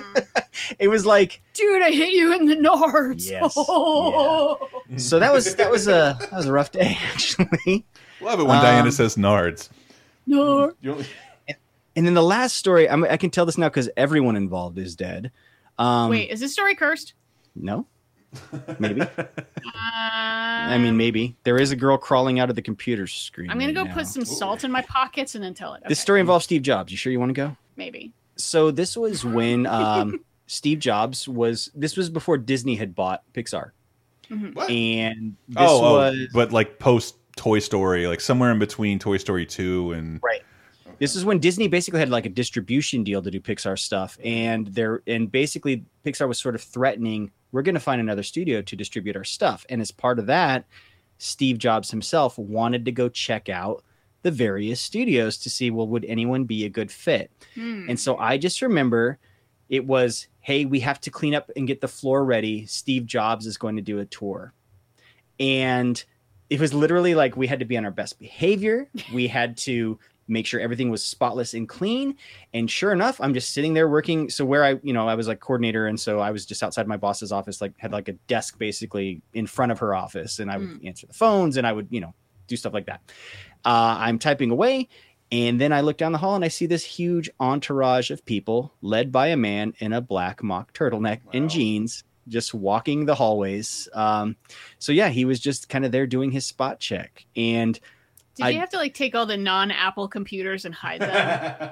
so funnily enough, uh oh. I was one of the few people that had like a Mac at my desk, and they were like, "Play that up! Like, here, make sure that's really prominent. Be working on your Mac when he comes by." so yeah, Get those Zunes out of here! What the fuck? I don't want to see a single Tandy. So yeah, I, that obviously never happened, but it was just like so wild to see like this big, uh, for lack of a better term, like a, a cult of personality uh, walk by, and it was like, Mm. yeah, he he really did kind of have this presence, and uh, I mean, most people Yeah. do when they're followed by 18 other people with other Yeah. presences.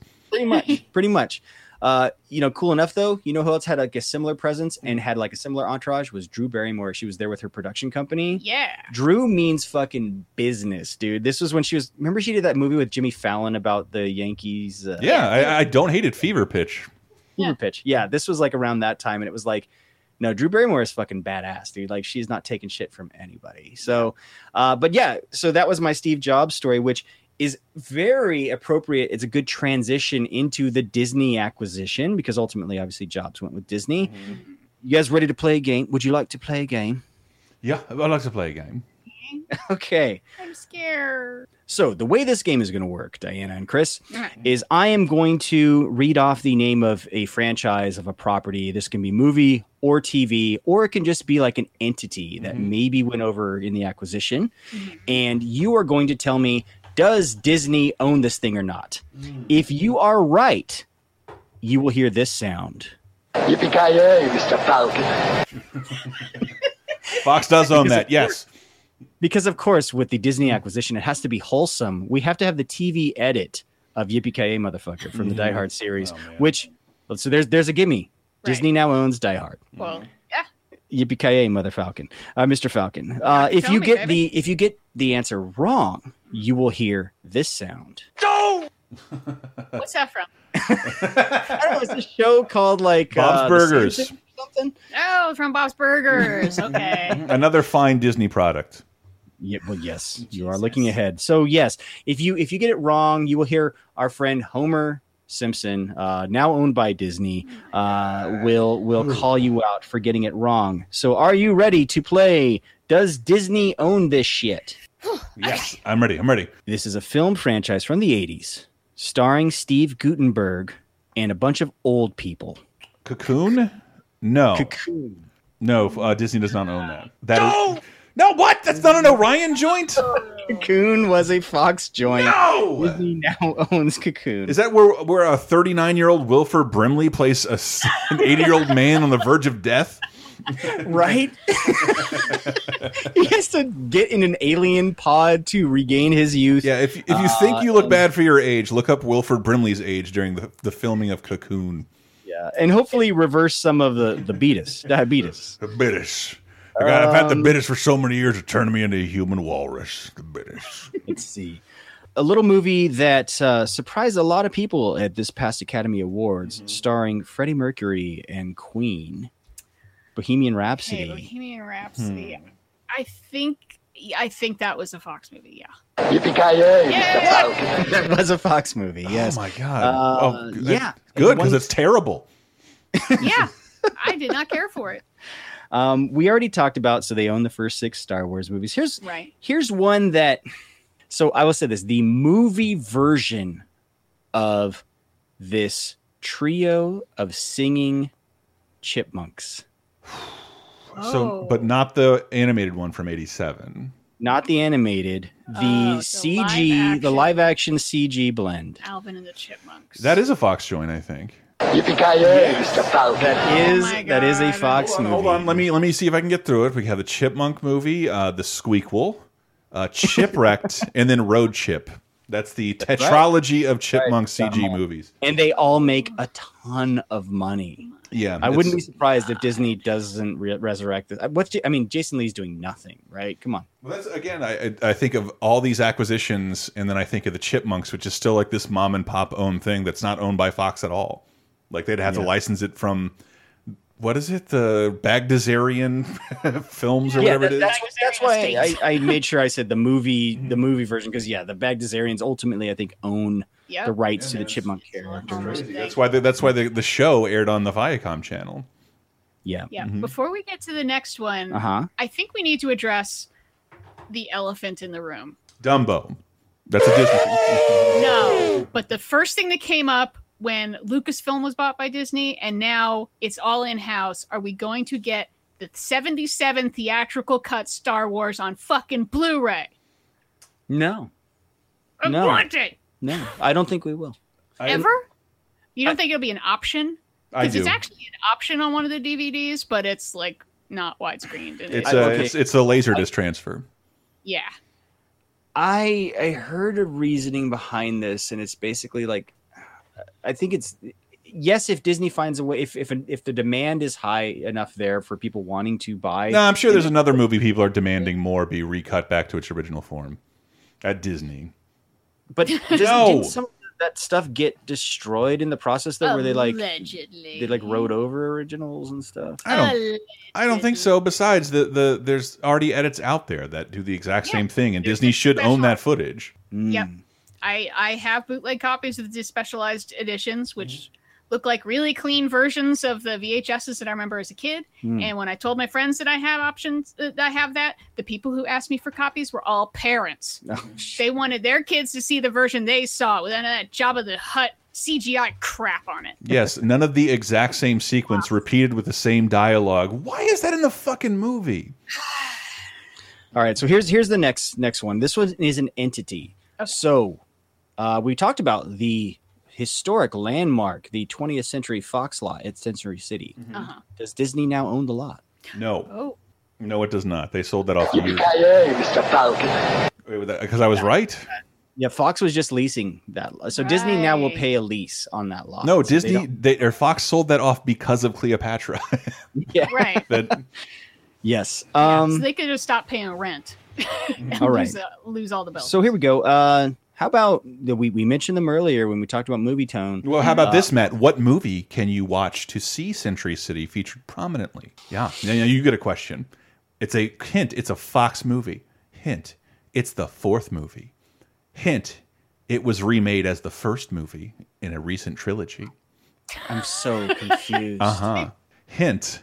It's probably the only Fox movie anybody wants to. Every, everybody thinks I'm going to talk about, but I haven't talked about it much. Oh, Planet of the Apes. That's r- well. Which Planet of the Apes, friend? Which Planet of the Apes? Can, Oh. can nobody name the fourth Planet of the Apes? Escape from Planet of the Apes. You're so very not close. That was never the name of any of the films. Damn it. I don't know. Uh, shoot, it's not Language. It's I always get them confused after the second one. It Second starts. is It, it's beneath, and the third one uh, is actually Escape. Sorry.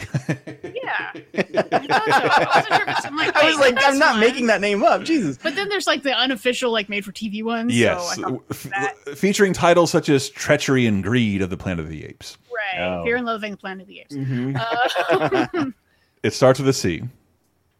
oh, Conquest. It's Conquest of the Planet of the Apes. Hit that yippee ki button. Yes. Diana. Yeah, that's the cool one. But, but that's that's Right. that that's the second best original Planet of the Apes movie, and it's featured. It's all in Century City. Like it's it's awesome. It's a bloodbath all You around guys are Century pretty City. good. I, I need to get a little trickier with you. Here we go. So we we know Marvel, Disney owns Marvel, and uh-huh. now a big part of this, like this is an obvious one. So they are getting back Fantastic Four. They're getting back the X Men. Right. They're getting back a ton of stuff now with this transition. And Chris, you've talked about it, so you already know this one. They're not getting back Spider-Man. Spider-Man's still sort of on lease from Sony, Oh, right, right, right. right? hmm They're not getting back Hulk. Again, Hulk is still sort of on lease from Universal. Uh, but are they getting the rights to Submariner back? I know this one. Has Submariner ever been in a movie? No. He is not. So, Doesn't doesn't have to be in a movie though for a studio to option the rights to a thing. oh, so someone's op. I'm gonna go no. Then I think you're implying that someone has already optioned the rights to Submariner, and then when they bought, Mr. Falcon. and they didn't get that back when they bought Marvel. Yeah. Actually, no one really knows who has the rights Right. to Submariner. What? They're sort of tied up in this weird legal limbo. And so you're technically right in that no, Okay. Disney doesn't own them yet, or they don't know if they Uni- Universal has the rights to a Submariner movie, but uh, I think at some point in the comics, they made him an honorary X Men slash mutant, making Yeah, Oh. yeah, and so it, it's really cloudy. All right, I got to get a little little harder for you guys. So I will give you a little bit of backstory for this one. Okay. At some point, Fox got distribution rights to DreamWorks animation movies. uh-huh. So, does Disney now own How to Train Your Dragon? Yeah, I would think so. Yes, No. yes. No, No, they do not own those. They rights. Don't rights- to the best Dream DreamWorks film. No, they ultimately um, they got a permanent. I think Universal signed the permanent distribution or the latest round of distribution for DreamWorks. Oh DreamWorks. wait, what? Was, no, of course, no. Disney didn't acquire DreamWorks. Of course, that sticks with Universal. What was I thinking? God damn it! that sticks with Universal. Um, okay, so let's talk about. Let's go a little bit. Oh, okay, here's one. Here's stuff you might not expect. Um, do you guys remember the reality television show starring the Playmates, the Playboy Playmates, living at the Yes, house, the Girls Next you? Door? Girls Next Door, Next Door. Girls Next Door. Does Disney now own the Girls Next Door? I would say yes. As Truman Show orphans, they own them, all of them. Yippee-ki-yay, Mr. Falcon. Disney now owns the rights to the Girls Next Door, the Playboy show. It's amazing. Really? Yes. Oh my god. Uh, talking about stuff you wouldn't expect Disney to own. How about hmm? Does Disney now own the rights to one of the longest running television series out there? It's always sunny in Philadelphia. Yes. Yippee-ki-yay, Mr. Falcon. right. Oh, the absolutely crossovers that could happen now. Yes, they absolutely oh do. my god! And I just Uh, I just want to point out because I know it's not on your list because none of no one our age would think of this. Disney now owns one of the most aired television shows of all time, MASH. Mash. It's on my list. Oh It- my I, I don't have the. You, you're you're missing the stars. You don't see the stars. I didn't put those on there. That's why you're not recognizing. It's on there. Sorry. Uh, how about this? Does Disney now every every Christmas season we all Yes, get around to and we Home watch Alone. we watch Home Alone. Does Disney now own Home Alone? Oh. Yes. Yippee-ki-yay, Mr. Falcon. Yes, Disney now owns the rights to Home Alone. Yes. Yeah. Oh Jesus! I feel like this would have been easier if it's. Does Disney not own this? It, that's what the game is going to be from here on out. Uh, looks like, yeah, just Ethan Hunt, and that's about it. That's the only thing Disney doesn't own. Uh, how about this one? It's a classic around Halloween. People dress up. They go see it live for movies. The Rocky Horror Picture Show. Ooh, Diana, that, that one's for you. I, I vaguely feel like that was a Columbia film, but I feel like. Okay, I'm gonna say no, but I'm probably wrong. No! Oh my Disney now god! owns the rights to Are Rocky. you kidding? Disney owns the, the merchandising right for Dr. Frank-N-Furter. That's one of the. yes, they do. They absolutely do. Yeah. Yeah. No, I mean, so anyway, that's the end of the game. So, so I- that's I that's wasn't that's why the acquisition bums me the fuck out. And, and and cynical people, including myself, like there's Fox layoffs happening. Yeah, with the non-creatives, fuck marketers. Like, no, that means fewer people uh, to promote fewer things because they'll be making fewer things. And things like, I don't know, did you want to see a Rocky Horror remaster? There's someone in a division somewhere who can't work on that because they now have to split their time by remastering iCarly. And and and Here's the, the the idea of of Disney owning Disney owns The Simpsons, Bob's Burgers, and Family Guy. And so for the last few years, I've been predicting Futurama would come back. Not under Disney ownership, I wouldn't. Why would they care? Yeah. Yeah. No, so let's let's go down. There's just some highlights here. So now they own every Star Wars. They own Avatar. They own the rights to the Avatar prequels. They own Alvin and the Chipmunks, Cocoon, X Men, Deadpool, Logan, Fantastic Four, Planet of the Apes. They own the rights to all the Die Hard movies, Independence Day, uh, Alita Battle Angel, which just came out and did big box office. Disney owns that now. Anything James Cameron, by the way, James Wow, Cameron like had the yeah, the, partner. they own the abyss. They own Ice Age, one of the biggest animated movies that was non-Disney, like one of the h- highest grossing series worldwide. Disney now owns that. Uh, they own The Sound of Music. They own The Omen, the movie about, about Damien. Uh, they own Night at the Museum. I was talking Ben Stiller earlier. All those movies do huge box office. They could they could remake those. They own both Alien and Predator. They own Fantastic Voyage, one of my favorite sci-fi movies. They own Home Alone. They own Speed. Fucking Keanu Reeves in Speed. They own Buffy the Mrs. Vampire Slayer. I can't get it. And and again, I saw all your your Disney the new Disney princess memes. The idea that Disney owns the actual best princess, Princess Buttercup, that is now a Disney princess. They own Kingsman, the new like I love Oh, the Kingsman man. films. Those are Disney nuts. movies. they own Big. Big was a 20th Century Fox movie. The Disney owns that. They, own the Borat. Sandlot. And Disney owns fucking Borat. wow. By the way, this is a movie we all probably thought was Disney or should have been Disney growing up. They now own Anastasia, like the Yep. one animated film back in the 80s that could hang with Disney. And- it was, and- it was Anastasia, taking, yeah, yeah. them taking a fucking run at Disney. They and them- and Fern Gully. They own a fucking Cronenberg. They own The Fly. And and, Yeah. and I was going to ask you, Mike, to, to list some of your favorite Fox movies, and you've listed a lot of them: Home Alone, Die Hard. Those those are the Fox movies of my um, since I've been born. Planet of the Apes, but a couple that I just thought were weird. Like, yeah, Disney owns Point Break, and there's something about Mary. Yeah. Those Yeah. are a lot of the Farrelly Brothers stuff actually they own now. Uh, they own American Horror Story. That's now a Disney uh, ongoing concern. They own the Shield. King of the Hill. Disney owns King of the Hill. What? Because everything that was Fox Animation. Oh. Disney Disney owns the X Files now. Yeah. Oh, geez. Disney Agent owns Scully is now a Disney princess. Disney owns Archer. Bob's Burgers. I mean, H. Jon Benjamin Uh, now. excuse by me. Disney. All the Bundys, Al Peg, Yeah. Bud and Kelly. Uh, Um, this is us, a really popular show running, I think, on NBC. Disney now owns. They modern. Here's a weird one. So, Modern Family has been on ABC forever, but that was a 20th Century Fox production. So now Disney both owns that and airs it on the station they own. Uh, I am looking through 20th Century Fox films to see what Uh-huh. else there is, and Uh-huh. I have found the best one. okay. Fucking Disney owns Zardoz now. Zardoz. The Did- penis is evil. Did you just reverse sort alphabetically, and that's how that, that popped Yeah. up? Uh, Dis- no, but also Young Frankenstein. Oh, yes, Young Frankenstein. Disney they own they own Office Space and uh, what was I going to say? Fight Club, Office Space and Fight Yeah, Club. Now Fight Disney Club. movies. Office Space. They own The Shield because that was an FX thing. Mm-hmm. They, own 24. Blade the series featuring Sticky Fingers. Here we go. Here's here's what'll take. They own Empire. Here's what'll take them down. Not Empire. I'm sorry. Or which which is the one that's on Fox right Yeah, now? Empire. Uh, here's the one that'll take them down. They now own the rights to Louis. So that's gonna just take them. Yeah, Oh. it's gonna wipe the network out. It's fine. Wow. They own Mr. Magorium's Wonder Emporium. They can Nine to Five, Shock Treatment, which yeah, because they Yeah. own uh, Rocky Horror. they yeah. can It- restart uh, they can restart the Jumper series if they'd like. but that but that's what? One last story. Speaking Mm-hmm. of Jumper, that's isn't that Hayden Christensen? Mhm. So I forgot to tell my Comic Con story where I met Carrie Fisher backstage. So we were there promoting Fantastic Four and the upcoming Star Wars Episode 3 Mhm. and we were they were like doing a panel on the main stage and i'm backstage and i see this woman standing there smoking cigarettes with hayden christensen and i went oh shit that's princess leia princess leia is in front of me smoking cigarettes with hayden christensen Oh. yeah God, I would have loved to I would have loved to kill myself with with Carrie Fisher. That would have been great. No.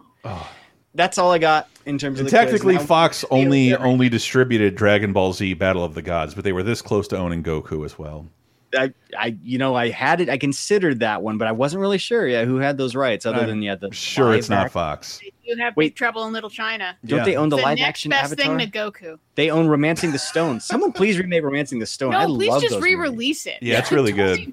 Make it. That movie's rad. It's freaking really rad. good. I love it. Yeah, it's Oh. really goddamn good. so much of our childhood i'm we're just at this point quoting stuff from our childhood now so Yeah, pretty know. much. Yeah, thanks. Uh, yeah, well, I mean, I focus a lot on movies from like 88, 89, because that's what we talk about on uh, 30, 20, 10. Yeah. So, uh, yeah, we got Fabulous Baker Boys coming up and The Abyss. I'm just yeah, the abyss. And, we, and Weekend at Bernie's. These are all Disney movies So now. um I'm begging you. I mean, Di- Diana can see me. I have my hands right here. I'm in prayer position. Uh-huh. Disney, please, please, please be good stewards of some of these beloved franchises, and please No. better stewards than Fox was to some of those franchises. Yeah. No, they won't Die Hard be. great again, Disney. Do Yeah. you, do you remember when uh, I, I tried to come up with this list of movies, Dis live action movies Disney has been released on Blu ray that were made before the advent of Blu ray? So classic Disney live action movies. And it's like Pete's Dragon, Mary Poppins.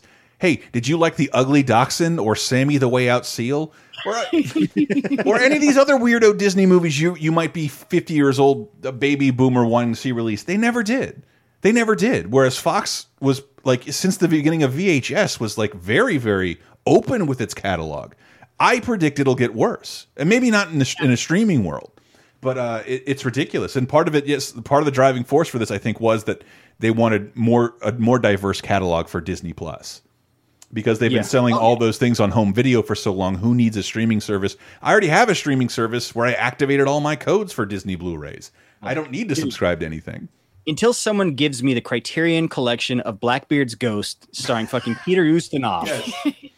Uh, Disney has not taken care of their live action catalog. You're right. They haven't. They haven't. There's there's no Blu-ray for Twenty Thousand Leagues Under the Sea. There's no like Fly the Navigator. I got by procuring it through Brazil because a company released it on Blu-ray there. They didn't bother here. Uh, there's no. Uh, there's Who Framed Roger Rabbit, and not a, not a whole lot else. I think I counted like five to ten movies that live action movies that Disney had released on Blu-ray. They made The Love Bug. They made all these popular movies that my parents loved, and they never released them ever. So like I I don't know. I feel very strange about this. If it weren't for the, the optimism of streaming, I'm not sure what they would fucking release. So you said that they have Avatar and they pretty much have everything James Cameron now, right? Not everything. Not Terminator. Well, Titanic is a weird one because Titanic was the Titanic one I was wanted to ask co-produced with With Paramount. Paramount. They do have True Lies. Century But Fox- only, and then it was getting so expensive that basically they brought in Paramount. To, Right. And so there's a couple of those. And so with those, you kind of go with, well, who had the home video distribution rights? Because someone that, that usually they'll just ne- negotiate one studio will get that. Mhm. And so Fox had that one. Fox has Fox, the, all the to- Titanic DVDs, that's Fox. And again, they have True Lies. Disney also is your sole owner of Taken. Ugh. Jesus, this is ridiculous. Well, they own the imposters now, which means they're still going to bury it and no one's going to see it. And that's one of my favorite movies now. They said for Disney Plus they were going to open up all of their catalog, no restrictions. I can't imagine that means a lot of their more racist stuff that belongs in the vault and maybe not for showcase to everyone, but hopefully that's what this means. Like w- Diana, would you subscribe to Disney Plus if it opened up the vault to Fox stuff from 1935 and on onward? Yeah, probably would.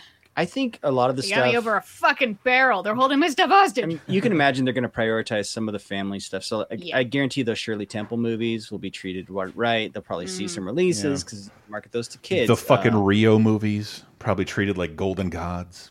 hey, Rio's okay. All right. really? Yeah. I don't think I've seen a Rio yeah, movie. the first I've only seen the first one and it was okay.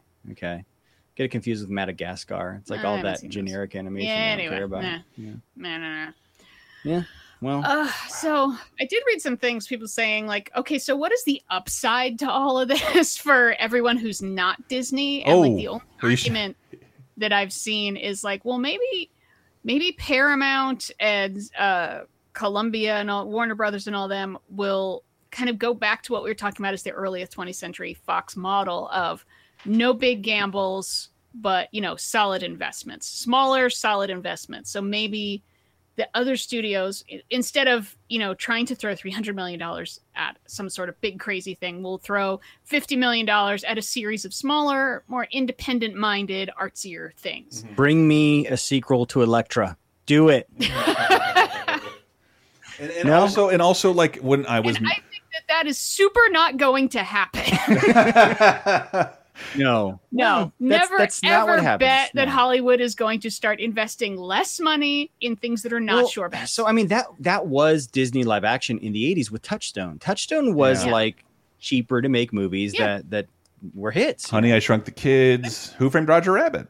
Yeah. Yeah, or even stuff like was it uh, Down and Out in Beverly Hills? What's the one? I think it was Yeah, Hollywood that- Pictures, but it was a Disney studio. Right. Okay.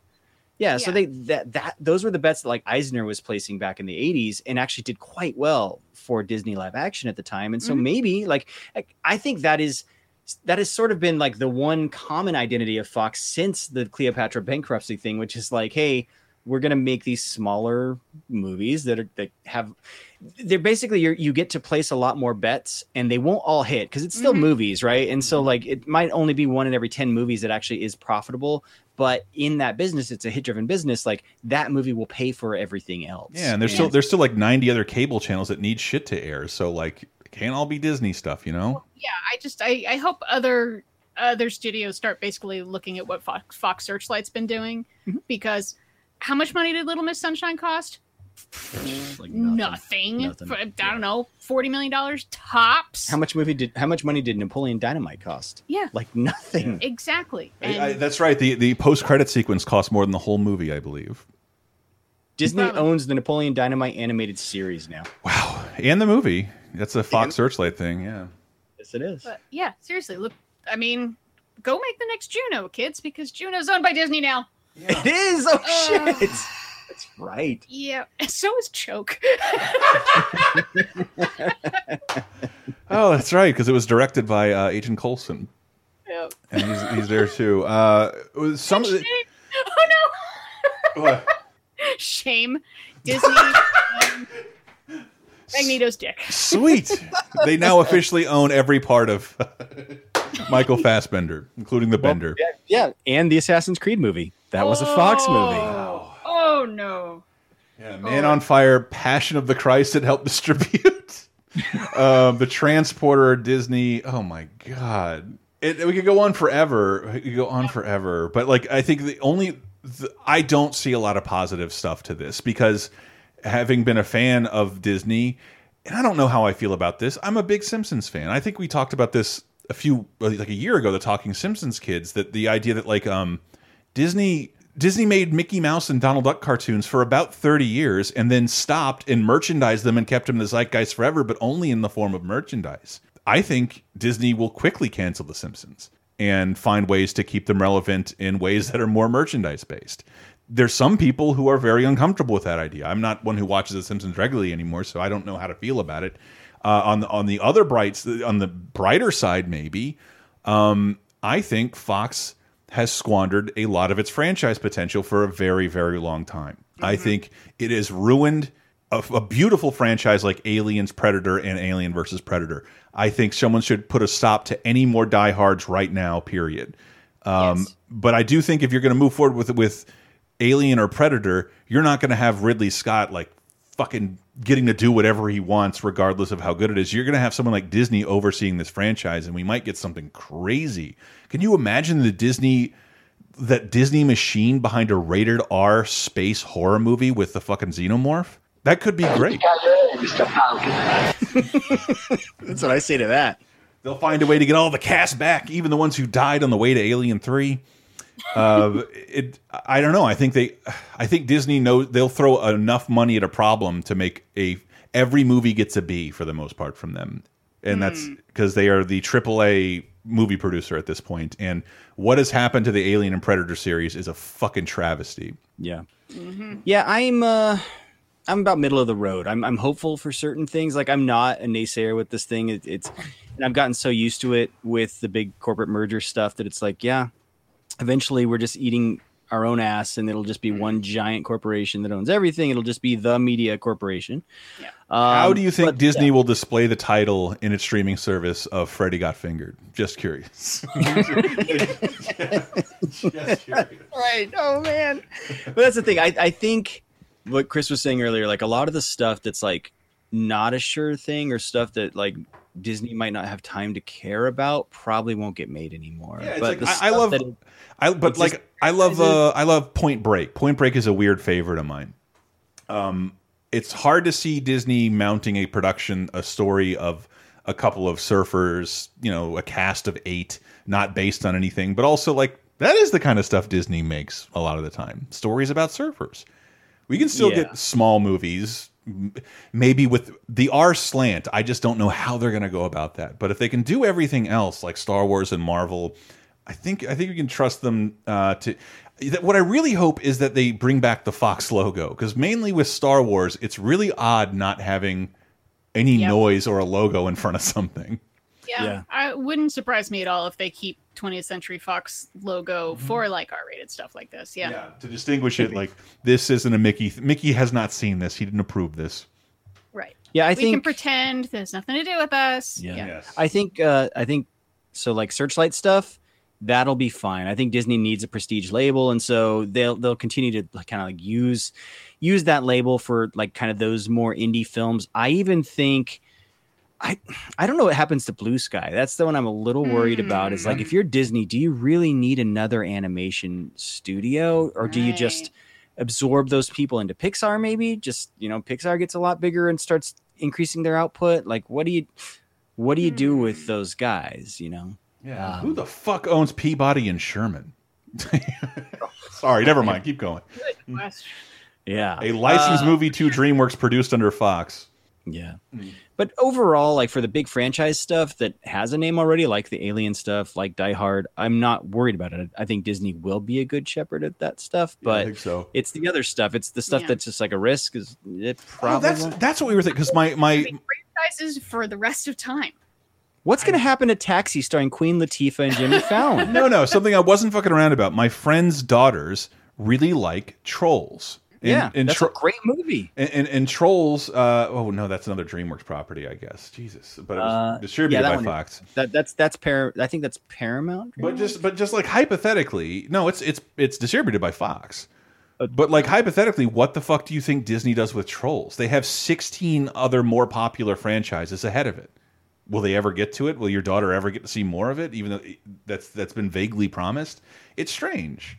Well, in a world where Disney owns Coco, what do you do with Book of the Dead, which they now Oh, own, no. which was a Fox movie? Oh my god, that's so weird. They own their own imitators.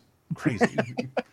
Book of Life is good, man. Uh, Book of Life. Sorry, I said Book of the Dead. Book of Life beat Coco to the theater, though. by a couple couple years. Yeah, yeah, yeah, and it's pretty dang good.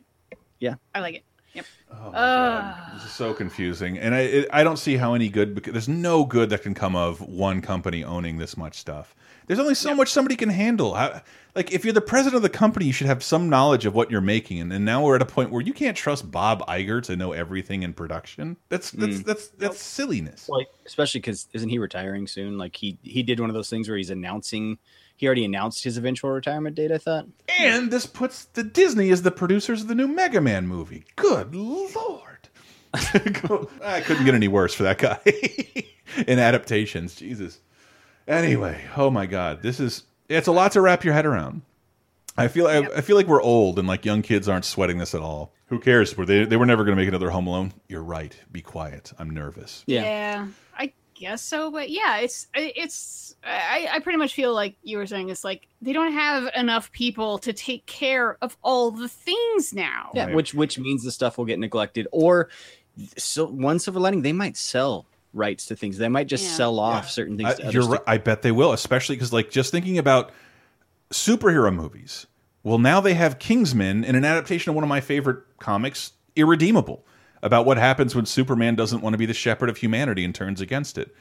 Um, why make that movie? Why make a non-Marvel superhero movie? Why would you do that? Why make a Yeah. big budget non-Marvel superhero movie? So it's just going to hopefully it gets sold and made somewhere else. Otherwise, it just sits there. It just sits there. Mm-hmm. It's a fucking bummer. Which that's the sad thing is sometimes companies will just let it sit there because you know it, there's no risk of it becoming a competitor at that point if you don't let anyone else.